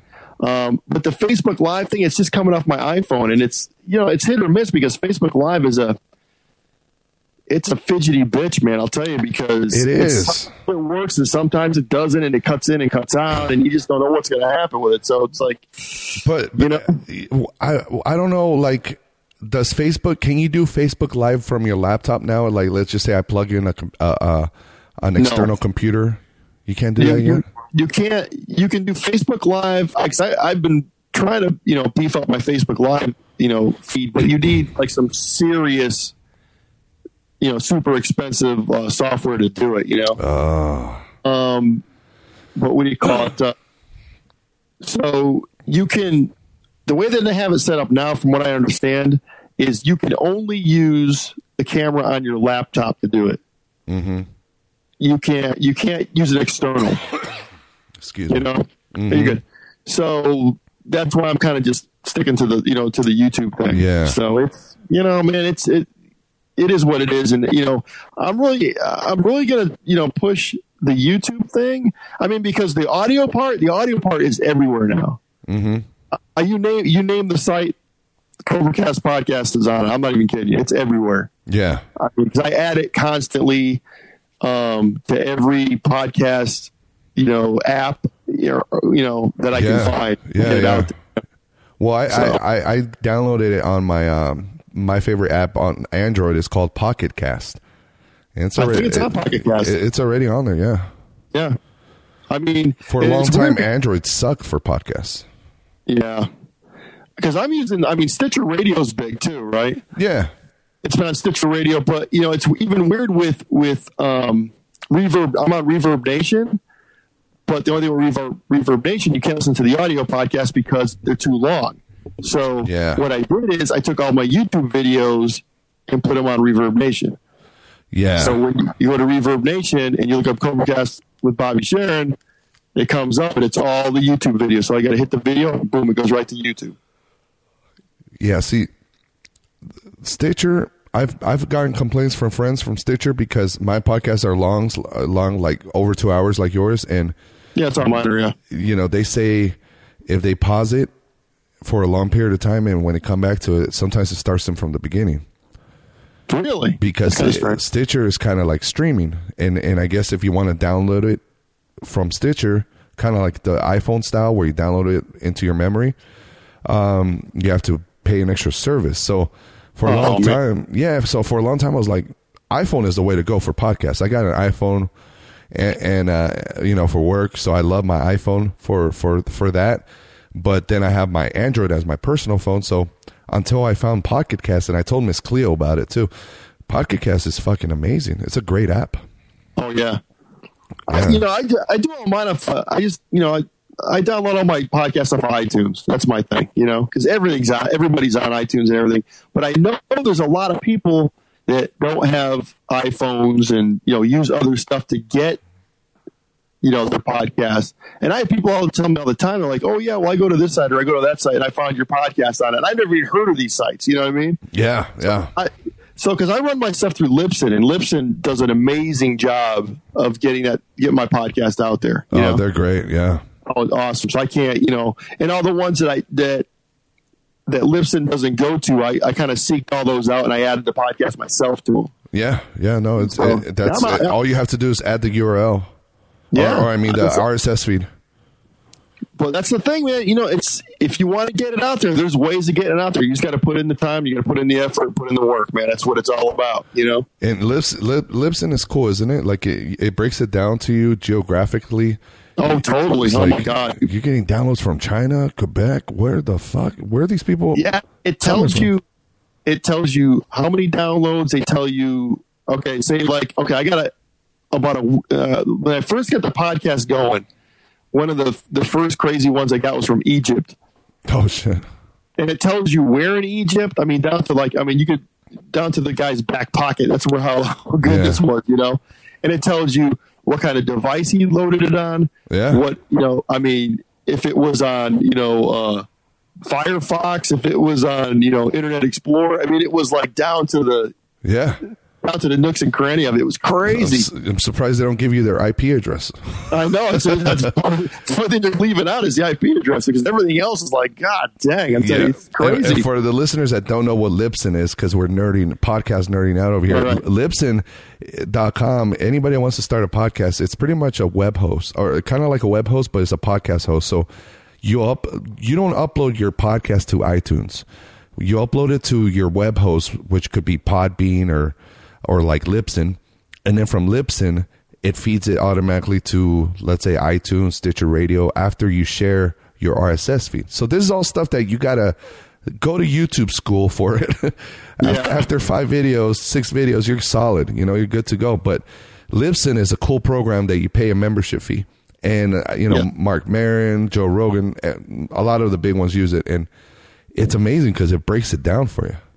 Yeah, it does, man. I'll tell you, I call it I call it the record companies, uh, the record company of podcasts because that's what they do. They distribute it everywhere. Yeah, man. You know what I mean? That's what that's what it does. Because people ask me, "What is that?" And I just it's a record company of podcasting. That's Pretty, what I call. pretty it. much. Pretty much. It's, yeah, you know, it's like, awesome. No, check it out, bro. I got, I'm looking at it right now. I got, and I'm gonna sound like a stupid, like a, the, a stereotype stupid American, but I got downloads from Burkina Faso. What the fuck is Burkina Faso? Where's that? I have no fucking Is that idea. map somewhere? It, it, I don't. It says Burkina Faso. It's got to be a country because I'm I'm looking at it I by. don't never heard that country. Okay, look. oh, check this out. It's a fucking country. I just went to Wikipedia. Is it really? Yeah, bro. So it says it's a landlocked country in West Africa. It covers the area of 274,000 kilometers. So it's in in West Africa, dude. Wow. And that's I, awesome. I got 33 downloads from that. Jesus, man, it's great. So somebody over there, and, and the thing is that there's also we got to take into account that there's also military all around the world. Oh, that's true too. Yeah, I didn't think about that. Yeah, so there's military all, over the place, you know. So you know, like it's really weird. I, I get a lot of downloads from uh, from Ireland Mm-hmm. and from the UK. Um, I I get a, some from Canada. I think it's Cash and some in Canada listening to me. Cash is Cassius Morris and his friends. That's right. Ano- Yeah, another that was a strong member of the yeah, another strong member of the church. Yeah, he's great, man. Yeah, uh, yeah. I'm gonna actually. I'm gonna. I'm gonna talk to him about having him him on mine one of these days. So, because I'm a big Kiss nerd too. So Yeah, man, you know your music, bro. Like that'd be awesome if you you should uh, talk talk to him, see if he's interested in doing a swapcast. That's what I was telling you today. I was I regret not asking him to do a swapcast because when you do a swapcast, what's cool about it, this is your first one, but man, you get this crossover from both sides. Whoever wants to listen from your podcast will in will start listening to mine, and mine will start listening to yours. Whether it's Yeah, a little cool. bit or if even if it's just one, and it's amazing because that's pretty much how I got into the whole Death Squad and Joe Rogan and you know Duncan Trussell. It was you listen to somebody's podcast, then you cross over and listen to theirs, and oh now they they had Pete Holmes. Now I'm gonna listen to Pete Holmes. You know, and it's this. If you look at my fucking library on my phone, oh my god, I don't even have time to listen to all of them. I just have my, Oh, know. you know, I have my solid Joey Diaz, Joe Rogan's, uh, Kill Tony, the ones that I listen to every episode. You know, and let me ask you that. Let me let me ask you uh, a little bit more as a listener. Like, what are like your top five that you never miss an episode? Man, it's tough. You know why? Because um, I've been really, and I'm going to be honest with you. I'm, I'm really trying to not steal anything. You know what I mean? So I want to make my show as original as I can. And I mean, I was listening to, to you know the church like just religiously, and I was like taking stuff from that show in the first like ten or fifteen episodes. You know what I mean? Tremendous. Uh, I, I you know, and that's what I'm trying to do is find my own way. Um, of course, the church, you know, it's it's fun to listen to those guys because it's like, you know, I, I miss hanging with them, I miss seeing them, so it's like you know, I could kind of connect with them that way, you know. Um, of course, Rogan. Rogan's is a little rough because he's got so many podcasts that he does. It's like I mean, three, four, five a week sometimes. You know what I mean? He's just knocking them out. I mean, uh, there's. I remember one day he did like three in one day. yeah. You know what I mean? It was like, God, dude, I can't. And his podcasts are long. They're like, you know, at least three hours. Yeah. Some of them, you know what I mean? So if if it's a with Rogan, if it's a thing where I'm not like super into the guest, I might pass it. You know? Yeah, it's like the category. If it's a bow hunting, Yeah, I some might- of them are uh, just. Yeah, yeah. because if it's bow hunting, I, I'm not going to listen to three hours of bow hunting. It's just not my Yeah, I thing. know. But I appreciate that he has such a wide variety. Right? That's Oh yeah, he, I mean he's a I mean he's a very knowledgeable guy in a lot of areas. You know, he's a very smart dude. You know. Yeah. And I mean, of course, you know the Onnit Academy is in Austin. You Oh, know, yeah, so yeah. yeah, it's totally yeah. His whole thing's down here. Um, I'm trying to think. Of course, Joey the Rogan and uh, man, let me see. Um, Eddie Trunk is another one. It's like a music kind of a thing. He does a music show. oh, cool. Yeah, he's yeah, he's like one of these guys. He interviews all the big bands and everything. He's been a part of the scene for you know like 30, 35 years. Um, uh, Dean Delray is another one I listen to. Oh, I love Dean. Yeah, uh, he was actually just in Austin. I didn't even know he was here. Uh, yeah, because they have a big they have a big F one racetrack here in Austin now, and he was I guess at the at some of the events down there. I wish I would have known. I mean, because he was just on Joey's podcast a couple weeks ago. Yeah, and he is hilarious. You get a chance to see Dean Delray, he will fucking crack you up, man. He's Really? he's really good, and he's one of those weird ones where he's only been doing it maybe less than ten years. I think I heard on on Rogan's today with Redban, he, they mentioned I think he's only been in it seven years, and he's headlining already. Wow. like, well, he was. A, I mean, he was a he was a musician for a lot of years too. Yeah, yeah, he was. Yeah, But he, yeah, he um, he interviews a lot of a lot of like pretty famous, you know, musicians and you know bands and stuff, which is really cool. I mean, he just had Nikki Sixx from Motley Crue on a little bit ago, and um, and I mean, yeah, his stuff is it's it's so so funny to listen to him because he's such a fan, you know, and he kind of he kind of geeks out on his guests, which is kind of hilarious. yeah. You know what I mean? So That's a good Um, one. That's a good one right there, though. Yeah, that's a that's a real good podcast. Um, I'm trying to think what else that I, that I religiously listen to. You know, oh Yeah. man, probably those four. I mean, I don't, you know, I need to kind of spread my wings a little bit. But there's there's episodes here and there I'll pick up. You know, uh, stuff that people will, um, what do you call it? Will recommend. You know, Oh yeah, absolutely. There's there's so many podcasts that I have on my phone that I subscribe to them, but I mean I, I don't listen to every single episode, but I have such a range, man. Like I I I listen to, also to a lot of like true crime that I got into recently. Mm-hmm. Like there's this podcast called Sword Sword and Scale, and they pretty Okay. much have like the live 911 calls, and it's all about like true. Ooh. Yeah, it's it's kind of like uh oh, kind of like a first 48 almost but they they get into different categories of like crime and and murder and and situations that have happened you know Yeah. like even even there's an episode that they dedicate on on uh the cult of uh what was his name john jones or yeah, John Jones. um, yeah john jones oh, Jim the- Jones. jim jones Jim Jones. Yeah, yeah. yeah jim jones so uh, I, was, I think I was thinking of the rapper, Don't drink the Kool Aid. but yeah, man. Uh, yeah, so that that there's just such a bright, and that's what's awesome about podcasting. Like you have your your uh, podcast about music and and and rock and all that. You know, look at Cassius Morris.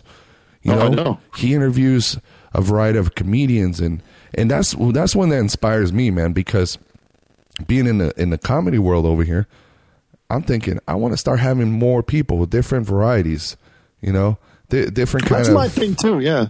different categories, right? Like, Yeah, I mean, because you know the weird thing about it is, it's like I know so many people in the music industry in town that it, it just kind of ended up that way. You know what I mean? yeah, yeah.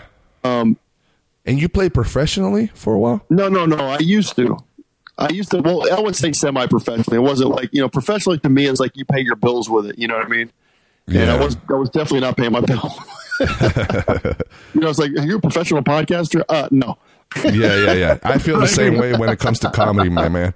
When it comes to comedy, it's the same thing. Like, you know, doesn't matter how good or how funny you are. Like, I mean, even Bill Burr said it. You know, he worked the first ten years of his comedy career. He had a full time job. Oh yeah, of course. So it's not until you really go full time and you're living off of it that I feel like even that. I know some guys that think they're ready to go full time and and and they're they're poor as fuck. Man, it's a tough. It's a tough business. People think it's like so easy just to get up there and sling jokes. I mean, dude, it's not like that. Yeah. You know, because you know, I get. I'm the kind of the kind of guy. You know, I love making people laugh, but I'm not a comedian. You know, I mean, I'm not what you guys are. You you guys are a whole different. You know, it's a different animal because I tell people, I said, you know what, to become a great comedian, first of all, you have to have that. You have to have that thing. Number one, you know, what I mean, you have to have that in your blood, but you have to work at it. You have to go out and do, you know, every let's say every night, but go out and do sets over and over and over mm-hmm, again to, to hone your stuff in. You know what I mean? Yeah. To you know to find what works and what doesn't work. You can't just go up there and start slinging jokes like you know, like you're Don Rickles or something. You know what I mean? It's just not. It doesn't work like that. Yeah. But people, but people think it's that way. You know? Yeah, man, it's like any passion.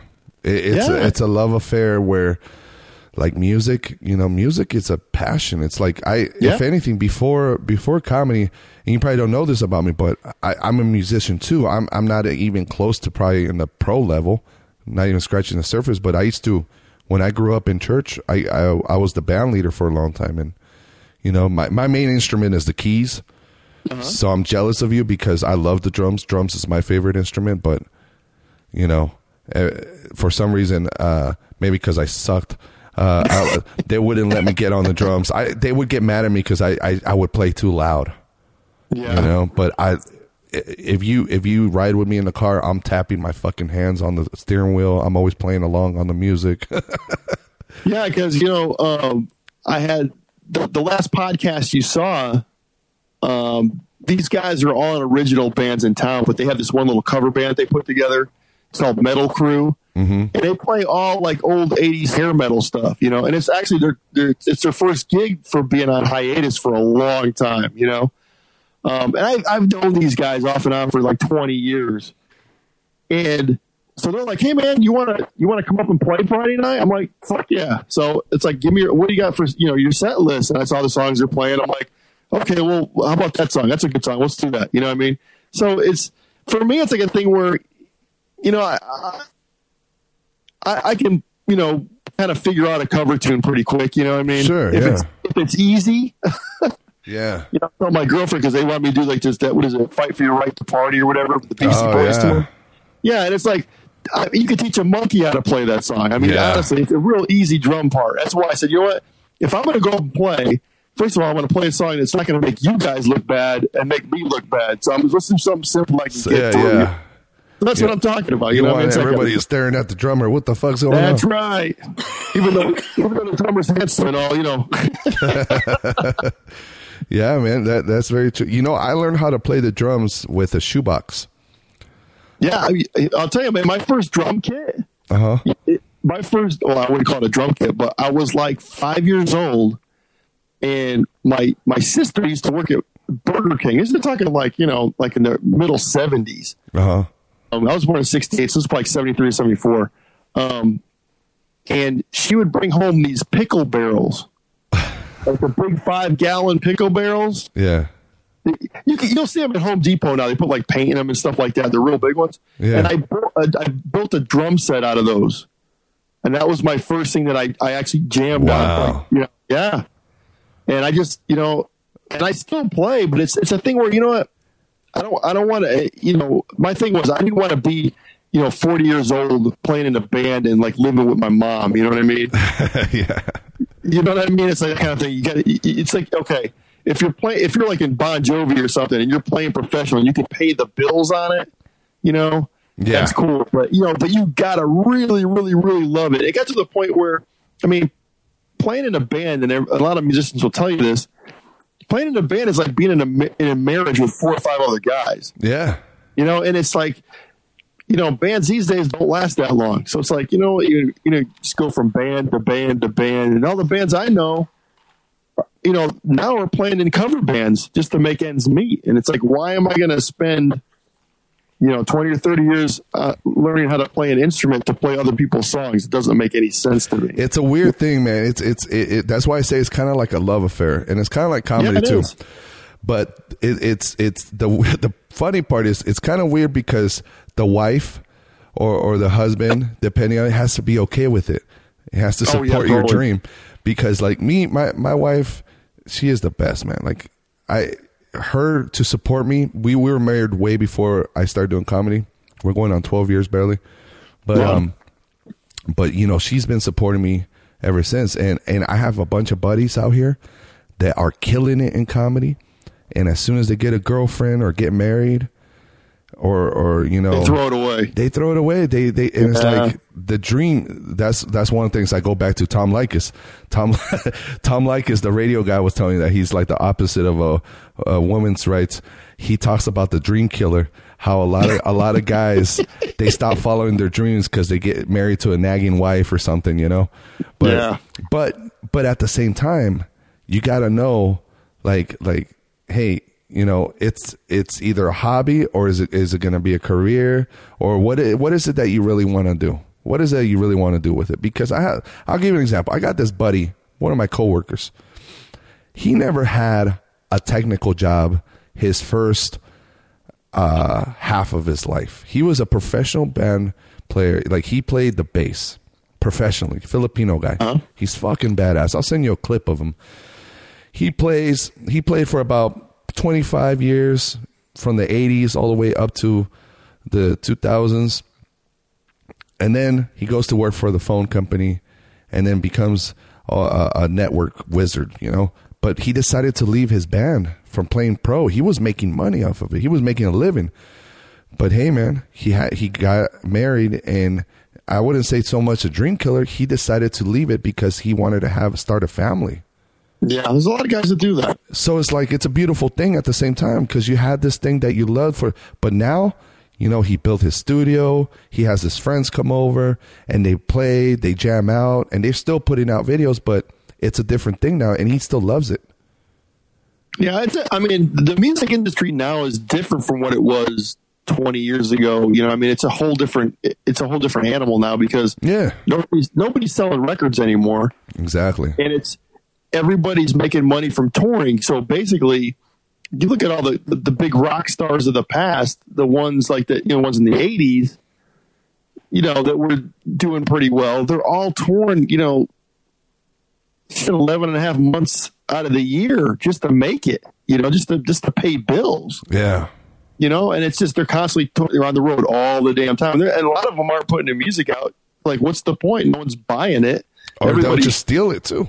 They're just stealing it. You know, How do you think? like, how do you think a band can make it nowadays? How? How? that's you know we talk about that all the time up here. It's a tough, it's a tough gig. You know, it's just basically what what what younger bands are doing. This is what I think.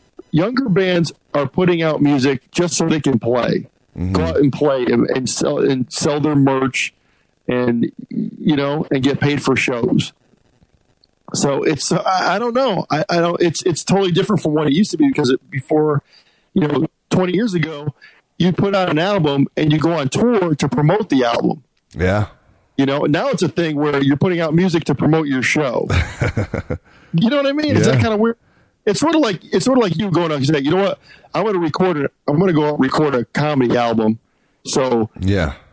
so people, it, so it'll be it'll promote my live shows. Yeah, man. And I feel You you're you're that doesn't make absolutely right. It's like it's like they're they put it on YouTube, see if they blow up, and then that's gonna promote. Yeah, that's so true. Yeah. Wow. And you know that's the thing. That's the thing with the podcasting too. It's like, man, okay, how do you get more viewers? How do you get uh, more people to watch your YouTube videos? How do you do all this stuff? Because I see like, you know, I see the views that what Joey's getting. I see the views that Rogan's getting. I'm like, how the hell is? I mean, of course, you know, Rogan's uber famous and Joey is getting to be uber famous. So it's like, you know, okay, I mm-hmm. get all that. You know, but how does a guy like me, even with Twitter, how do I get you know? 15 or 20,000 followers. How does that happen? I mean, you know what I mean? I know normal people have that. How do I? I, I just recently got on Twitter, you know what I mean? And it's like, I'm like, got like 200 followers or something, you know, nothing major. Yeah. Well, I see some some big comics that that I I'm like, how do they have only ten or fourteen thousand? And and I hear him on Rogan. I'm like, do this guy only has that many followers? It's like holy Yeah. shit.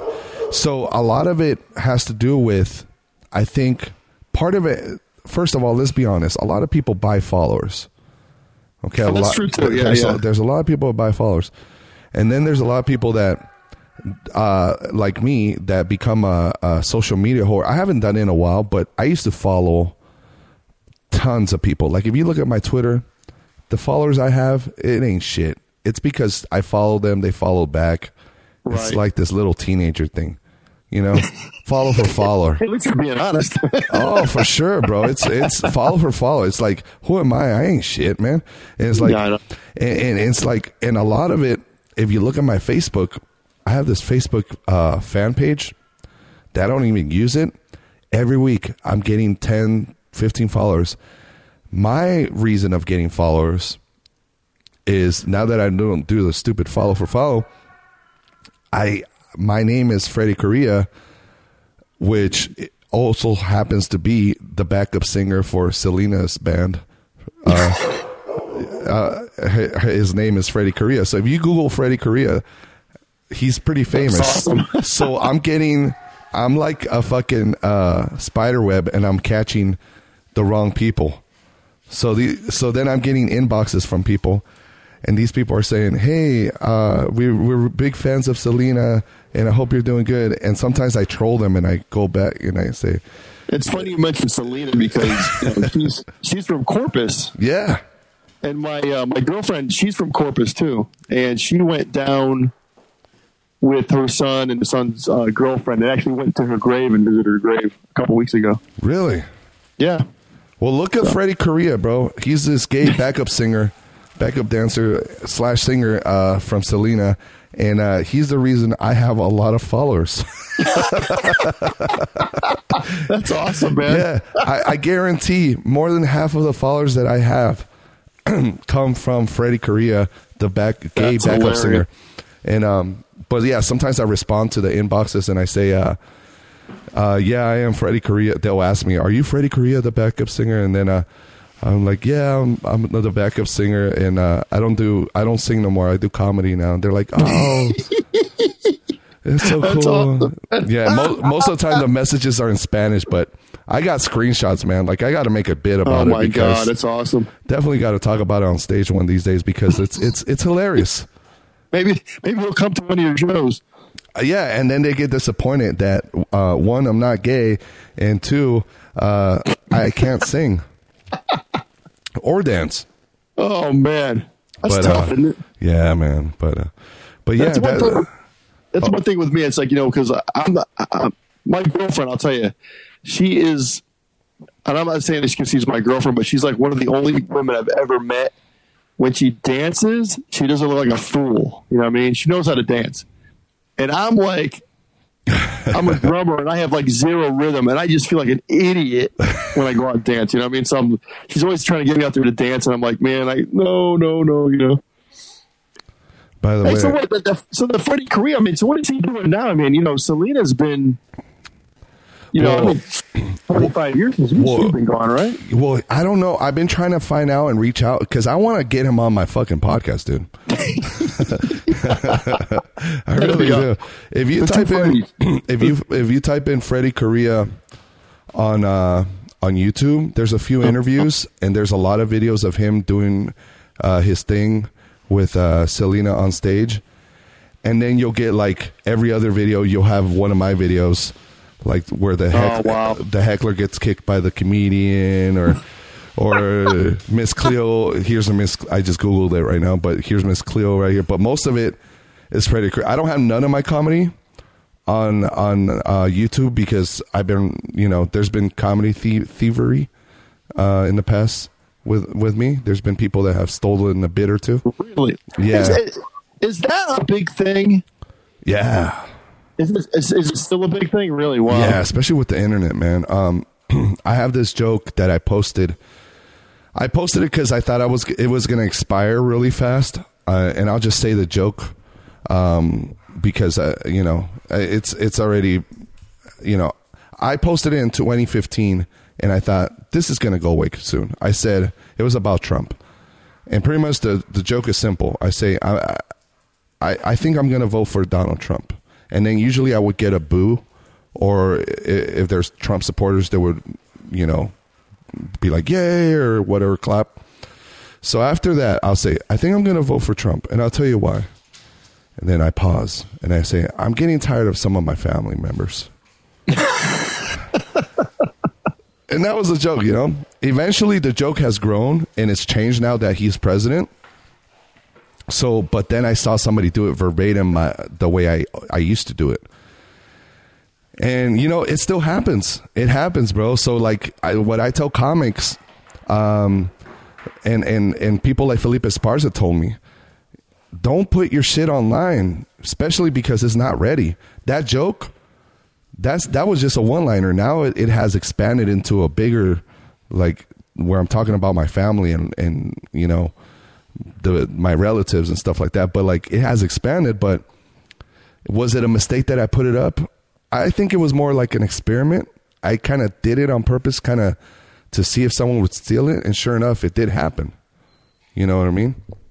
Yeah. And I even had a big comic one time hit me up, and and, and I, I will I won't say the name on, on the podcast, obviously, but I had a comic hit me up this year, freaking out. He was telling me, "Hey, Freddie, people are telling me I'm doing your joke.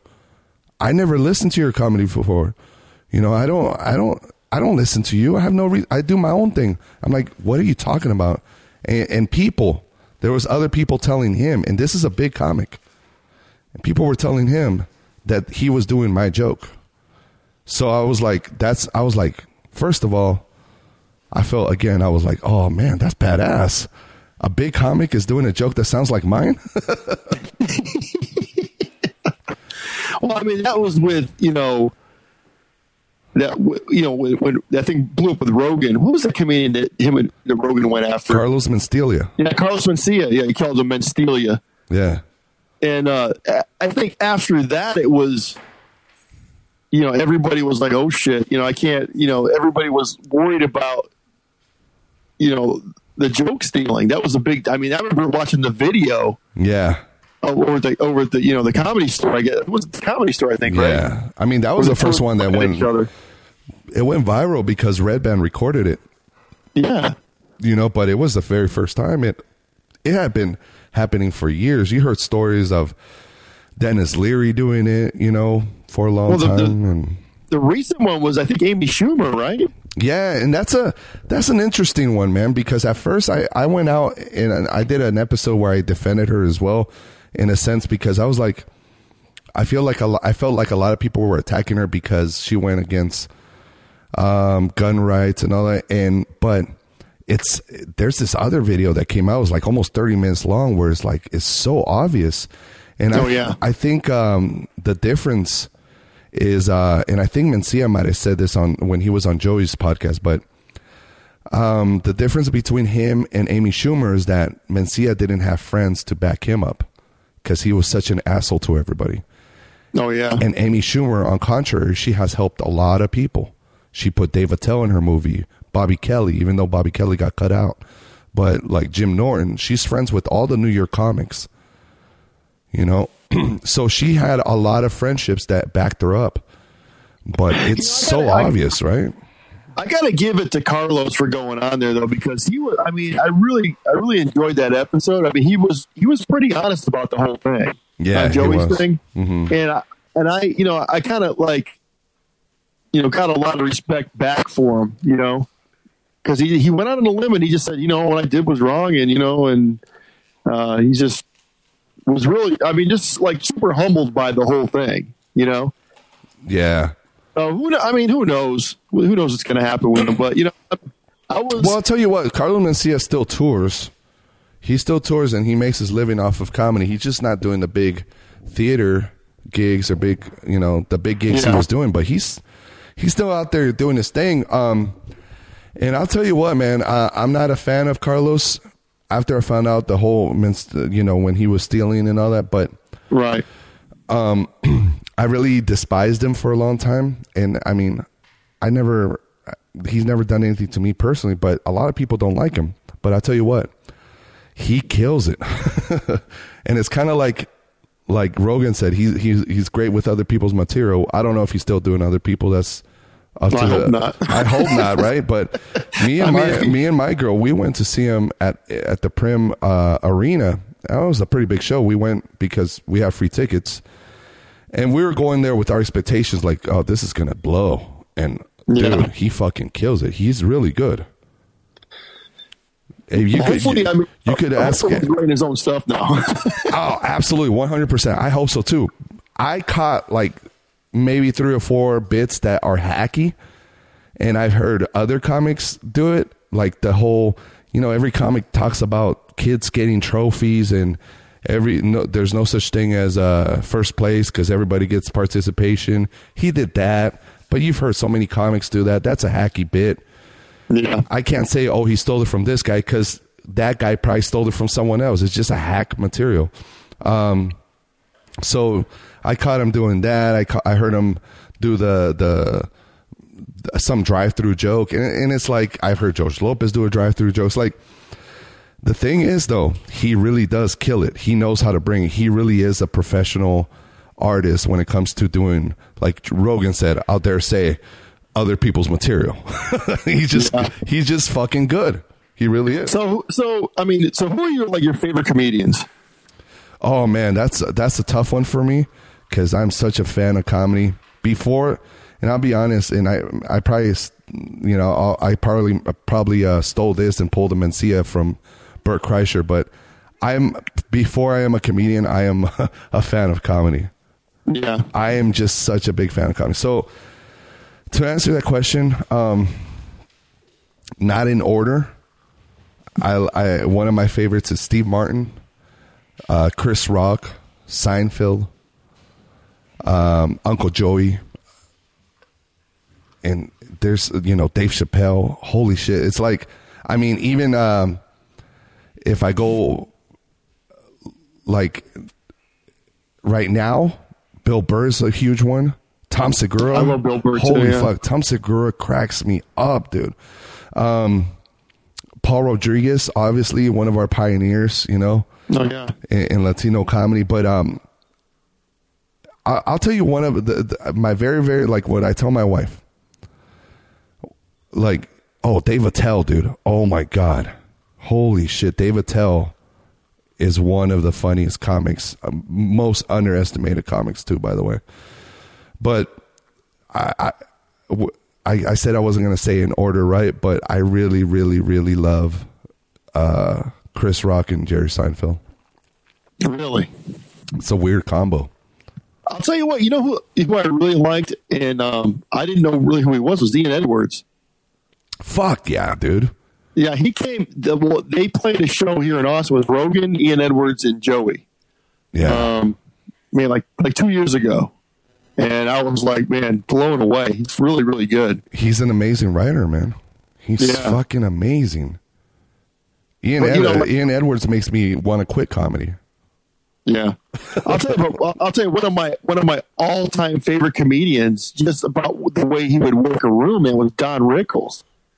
Did you get to see him live?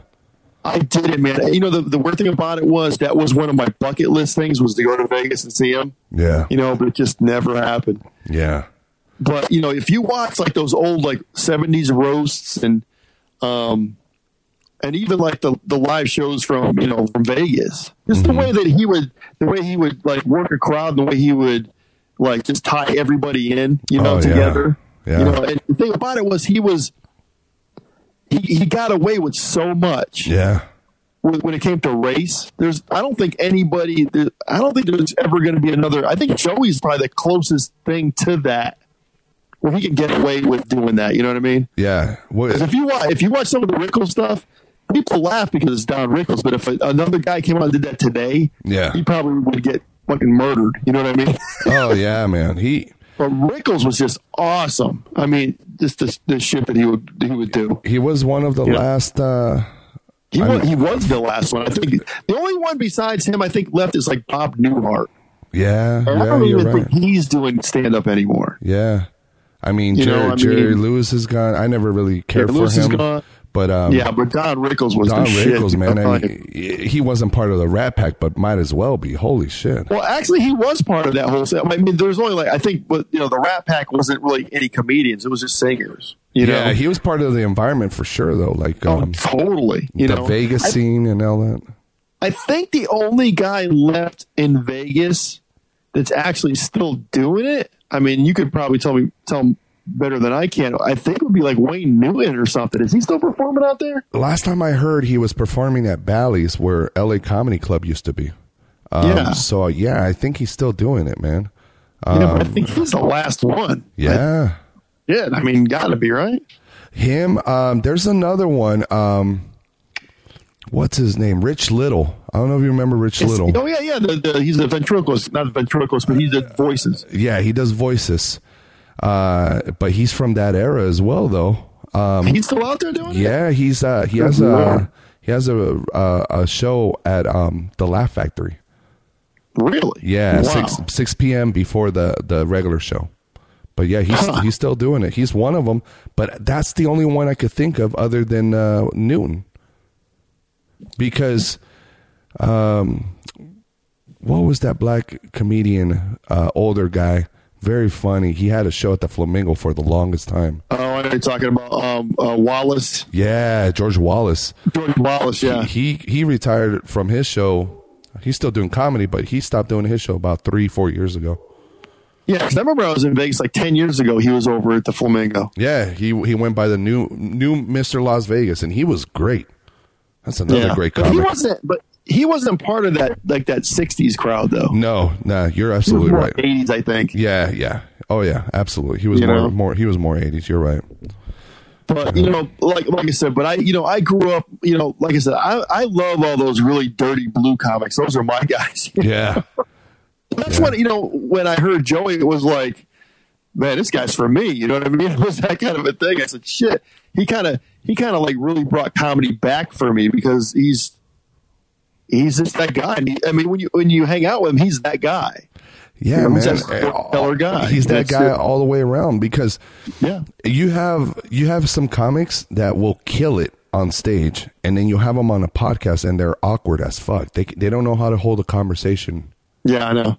you know, and then vice versa. You have some comics that are fucking amazing on a podcast, and then you can't stand their po- their their comedy.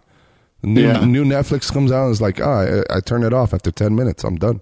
That's a, that, that's the thing too that I, I that I'm really wondering. I had this conversation with Lee when he was here um, about these Netflix comedy specials, and man, most of them are god awful. You know, and he was explaining to me how you know what what Netflix does to get those specials and how much they pay and everything. Mm-hmm. And I'm like, oh well, how come like Joey can't get a Netflix special where you know Joe Rogan can get five of them or um, there's comedians on there. There's a whole like um, what's the guy? Oh man, what's that guy's name? Uh, the guy, the guy that, that broke the Cosby thing. Oh, Hannibal. Hannibal, uh, Hannibal Buress. He's got like five, five or six Netflix specials. I'm not saying he's horrible. I'm saying, but how do you, how do we get like Joey Diaz a Netflix special? You know what I mean? How does that? You know what I mean? That kind of a thing. Yeah, absolutely. I, I agree with you. I think um, there there's certain comics that they might make a great offer, and then there's some up and coming comics that that might give them like to the up and coming comic that might be a great offer, but to a Joey Diaz is like, no, you're not gonna pay me this piece of shit for my great fucking comedy. So Well, like think- they they don't offer the right thing, you know. Well, I think what part of it is is I think that these people are making these specials and they're just selling them to Netflix for you know five grand or whatever just to get on Netflix. You know what I mean? Yeah. Well, because it's it's more of a thing for people. excuse me to um, you know, get a Netflix special and then get people in the seats at their comedy shows. Yeah. I mean, I think that's why the the new way of doing it is record your own special with your own money. Yeah, you're going to spend a lot of money, but then try to sell it to a network. And I think the way Yeah. the way Joey did it with Seeso, I mean, that was a great fucking special, dude. It just sucks that Seeso uh, didn't they go under or something? I don't know. I don't know if they're still around, but Joey's special is re- fucking amazing. I can't wait till he resells it and throws it on net, on Netflix. You know? I remember well because they, they did a special right after the, after Austin. They um they were in Austin in September and I think they filmed it like two weeks later. Yeah. because I, I remember I was talking to Lee um, right after they filmed. I think because they filmed like two nights, and I talked to Lee like right after they filmed this the first night, and I talked to Joey the next day, and he said it went amazing and everything else, and so I was I was really happy Oh, you know what? It did go under because I just came to Seeso and it's saying uh, promo codes. Seeso. Yeah. Well, that sucks, man. I wish I wish Seeso would l- let go of it and let it let it go on Hulu. Isn't Seeso and Hulu the same company? NBC. I have no idea. yeah, it says I right mean, here. well, Seeso, NBC no, I mean, Universal. Seeso was just a comedy app, wasn't it?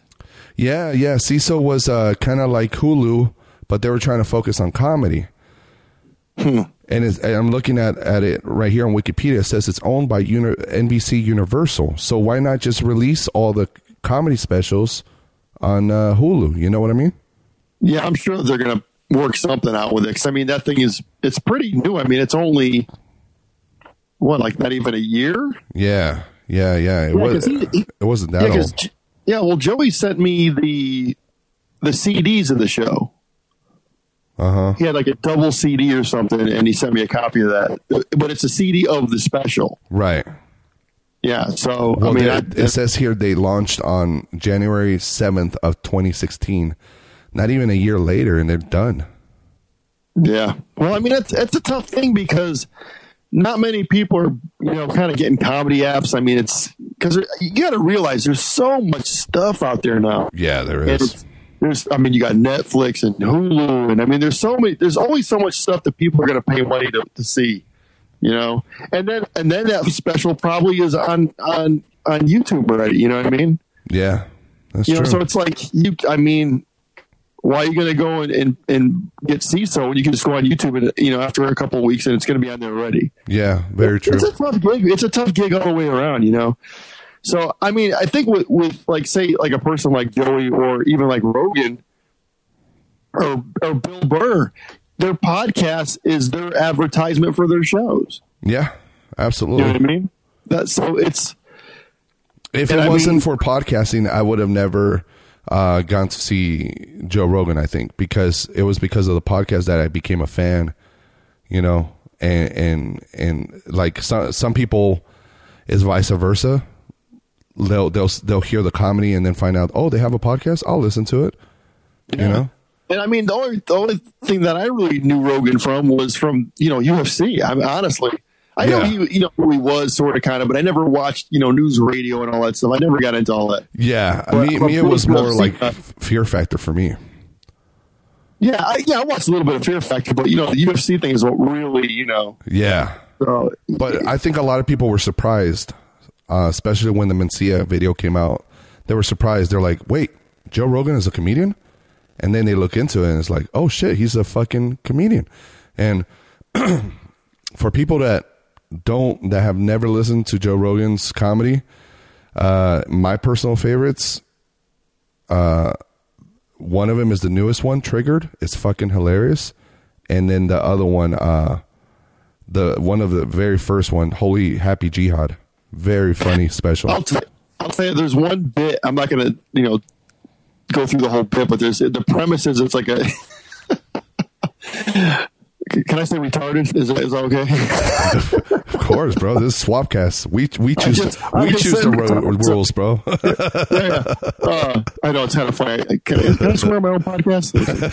if you listen to my podcast, everything works. fuck this and fuck that. Yeah. Um, no, but it's just it's just I won't say retarded because you know I'm just one thing I can describe it as.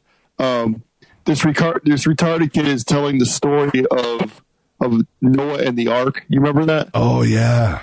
That's one of my favorite bits. I every time, even if I watch it now, I'll start crying and laughing. So Yeah. I? You know I mean? Uh, That's like it's such a killer bit. yeah. There's a lot of hole- there's a lot of holes in that story. You know, You know what I mean? oh yeah, man. It's it's it's great, man. It's such a good special. Uh, the Tabernacle is a great special too. The uh, uh, was the Rocky Mountain High is a good one. But I'm telling you, I don't know if you've seen uh, Triggered, the the I, newest I one. think, yeah. Oh my god, I was dying laughing. Like, rarely do I laugh by myself because usually laughter is something you do with friends. Yeah, yeah. But I was laughing like a madman just listening was to that? it. Did he? Did he end the? Did he end the thing? Is that the one where he's on the stool and he's supposed to be uh, Yeah. Bruce Banner or something? Yeah, yeah, He- that's the one. He he did that bit in Austin, and it was like twice as long or three times as long as it was on that special. Really? I mean, it was long. I was like, "Oh, where is he going with this?" I mean, it was just fucking. I know maybe he was working the bit out for the special or whatever. Yeah. but it was. I mean, it bit was long. You know. But that was such a great show. I mean, with Joey and Ian Edwards and him, and I remember Rogan went on the on his podcast like, um, I think on that Monday morning or, or Tuesday whenever he went on, and he said he goes, "That was probably one of my favorite gigs I've ever played. Was in Austin." Yeah, he was man. talking about because I mean it's Austin's such a fucking cool town. It's just you know, of course, I mean, it, it- I mean, you know, Vegas is you know probably number one in the world, I would think, but I mean, well, Austin's like its own different kind of a thing, you know. Yeah, man. Well, I can't wait to go, man. I'm tell I'm tell the wife right now. Dude, I'll tell you what, this is what we want to do, dude. South by Southwest is coming up in, in uh, March, mm-hmm. and they have a media week or, or interact or inter was it interactive week where all the podcasters come in and they do you know all these seminars and I mean it's just the town's on fire that whole week. It's actually it's three weeks because they do a music week, a film week, and an interactive week. And that's in Austin. That's in Austin, yeah. Holy South by shit. Southwest. It's huge. Huge. Oh, I always hear comedians talk about that. Oh yeah. So man, and I, I'm talking to, to, get Lee out here for. it. I said, man, you're the perfect guy to come down here for you know.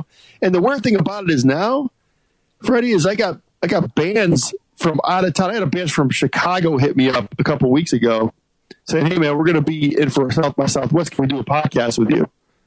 You know. Wow, look at that. So now it's yeah. So now they got I got people from out of town hitting me up. So I'm like, hell yeah, let's do it, man. You know, what, what time of the year is this? it's in March. In March. Okay. like you just got to look at look up South. It's like s sxsw.com. or Oh whatever. yeah, March 9th through the 18th of 2018. Okay. Yeah. There you go. That that might be the perfect uh perfect uh, excuse to get out of town and uh Hell yeah, there. man! Shit, I'm, I'm trying. Like I'm trying to get Lee out here for it because it's a, it's a whole. You know, uh, the music part of it's cool and everything, but you know, I, I'm really looking forward to the interactive part because it's all about you know just interactive stuff, podcasting and you know webcasts and all that kind of stuff. You know, and they have. I mean, I think they they tried to get Rogan to do a um, a guest speaker, one of those things, and he didn't come down for it. I said it was like it's like the offer I gave him wasn't too good. So Yeah, yeah. you know what I mean, one of those kind of things. Right on, man. Well, this is awesome, brother. Can you believe we just hit two hours, bro? I know. we can talk forever. Hell yeah, Hopefully- man. It- Bro. I mean, it's it's it's kind of cool having you on my podcast and me being on your podcast at the same time. Yeah, exactly. We just got to plan that out and uh, find out what day. What day do you usually release yours? I can release it. Um, I can release it any time, but um, like today, I would probably release this tomorrow. Tomorrow. Okay. Well, tomorrow I'm not free until the weekend. Okay. But um, if you if You you, want to want, do it at the same time? yeah, we should we should if you want. I think it'll be a good idea if we release it Sunday night Sunday night? because be, because then Monday. then people Monday when they go to work and all that's a But th- there's one of the advice uh, Uncle Joey told me when I did the show with him in Reno the first time. Um, he said, when you release your podcast, you want to release it Sunday night or Tuesday night because in the middle of the week, people still have time to listen to it. And then Sunday night is the beginning of the week. That's why he does his Sunday night. And then it's it's a fresh new week. Well, he's actually yeah. Well, it's yeah, dummy me over here. I'm doing mine on Mondays and Wednesdays. hey man, uh, but you're, know, here's the good thing about you though, bro, is that you you're be, you've been consistent. You've been very consistent. Consistency is the key. Yeah, that's what I mean. That's what I caught for Cassius the other night when you had him on. He was talking about it's like you know once you once you drop the ball, not say drop the ball, but once you go away for a little bit, that's when people kind of like not say forget about you, but they move on to the next thing or whatever. Oh, So- the numbers drop, man. I've I've experienced that several times in, in the little four years that I've done it. Uh, when I've been consistent, we've had great downloads, and then you take a break, people forget, you know, Yeah. and, and it's cool. But then you you have the faithful faithful ones that stay, you know. But you know, yeah, man. Well, I think it'll be a good idea. We'll we'll we'll, we'll inbox each other and plan out the release date, and then we'll let's- we'll both do it. Well, let's do this for my listeners. Where where can they reach you and give me all your stuff? Cool, man. So for your listeners, uh, you can find me on social media. It's Fred Recker. And then uh, we didn't get into the story how I got that stupid name, but um, uh, but we'll get into it another time. But uh, it's Over the next podcast. Ex- Exactly. We'll make it for the next podcast. Uh, but it's Fred Recker. It's F R E D R E K E R. Uh, on all social media, whether it's um, Snapchat, Instagram, Twitter, uh, fucking Pornhub, anything. Fred Recker. Yes. Um, and then, uh, or you could just go to um, my website, freddykorea.com, and Correa spelled C O R R E A. You can find me, uh, all my links for social media are on there. You can find me on Facebook. And then the podcast, Thanks for the Invite podcast, you could find that on anywhere you could find a podcast. You'll find Thanks for the Invite podcast. yeah, perfect. Yeah, so man. my thing, so my thing is, of course, this is the Cobra Cast podcast with Bobby Sharron. Anyways, um, on Twitter, it's going to be CobraCast PC. Couldn't get the podcast, that's what's it's CobraCast PC. But um, same thing. I'm on iTunes, Stitcher Radio, Google Play Music, Libsyn, iHeartRadio. I'm all over the place. Um, and if you're into local Austin music, this is the podcast for you because all I have is this local Austin artists, musicians, bands, soon to be comedians. And my first comedian tonight with the, with the wonderful Freddie Correa, yeah. um, one of Las Vegas's finest. when you say you're one of when you say you're one of Las Vegas's finest comedians, that's saying a lot. Oh, So- that, that, thank you for saying that, brother. I, I don't, I don't believe. Well, okay, I won't interrupt, but yeah, thank you, thank Well, you for hey, saying. I just don't think that of myself, but thank you. hey, but you know, hey, you don't open you don't open for uh, Joey Diaz and all the other great stuff you're doing out there. You know, if you suck, so you know what I mean. I appreciate, it, brother. Thank you, thank you very much. You know, awesome, man. This has been fun, man. I, I've been I said I've been looking forward to this for a while. So we've been, we've been talking back and forth about doing it and everything. But uh, Absolutely, brother. Thank you, man. And um, uh, your YouTube channel. How how could people find the YouTube channel? My YouTube channel, if you go to Bobby Sharron, and Sharron spelled S H A R R O N. So if you type in Bobby Sharron, it'll automatically go to my page, and then it'll all the episodes will be Cobra Cast podcast number, you know, uh, whatever it is, and all the way down. There you go, bro. And and that's one of the questions I had ready for you, but we're just gonna leave it for the next episode. Yeah, Of, definitely. how did you get Cobra Cast as the name of the podcast? I can tell you, I can tell you real fast on that one. The Cobra Cast thing, my nickname from a lot of my buddies is Cobra. Um, the I got that nickname from a guy I used to work with at an old job. He was uh, his, a Hispanic guy that barely spoke that spoke broken English, and for some weird reason, he started calling me Cobra. El Cobra or whatever, and he would be on the other side of the building, and he would make this cobra noise, and go "Ah," like that, you know.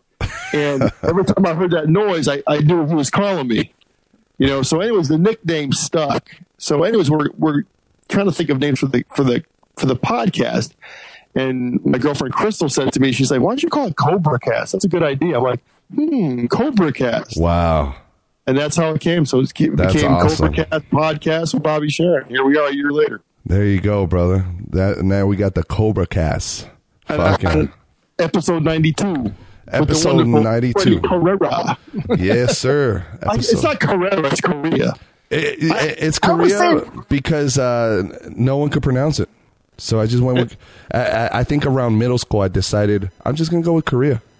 So, I mean, well, how's it? What's the, the uh, correct pronunciation? Uh, the correct. pr- Well, it's from my. It comes from my dad's last name, Correa. Uh, shit, I can't do that. yeah, it, it's a double R, bro. So Correa. I could barely do Correa. Um, Joey could probably do it. I can't do it. Yeah, and uh, it, I, I've traced the last name. I guess it. I guess it comes from Portugal. Pretty much, Correa means belt, Okay. which means So you're nothing. Freddie the Belt. Freddie the Belt. That's Freddie it. the Belt. Freddie the Belt. Freddie the Belt, which means That's nothing. funny. It's just belt. So people in school would call me Freddie Carrera, Freddie Korea, uh, Freddie I thought it was Korea. I don't not not Korea, but I thought it was Carrera. I've been saying Carrera for months. I don't know why. Yeah, everybody says most people say Carrera. Trust me, bro. And and uh, I've gotten a lot of Carrera. I've gotten Carrera. Uh, I've gotten Corey uh, because it's an E and an A. They think it's like E, like the C. So like Cor- Corey. I'm like okay. So uh, I I think it was like I heard someone maybe it was the teacher. They said Freddie Korea, and I'm like oh there you go. I'm just gonna stick easy. with Korea. I'm just gonna stick That's with it. Korea. I mean, well, my last name it's like you know Sharron, but every I've, I've heard Sharon, Sharoni, Sharani. I mean, I've heard all sorts of crazy Yeah, yeah, yeah. And it's you know it says Sharon. It's like the girl's last name or the girl's first name with two R's, and that's it. You know, Uh huh. it's not that hard. you know what I mean? So, Exactly. Anyways, bro, this has been awesome, man. Thank you Fuck so yeah. much for doing this. Nah, thank you, my brother. Listen, we got to do it again, man. And uh, when Oh, you get Lee, 100%. when you get a Lee on there, get me on there.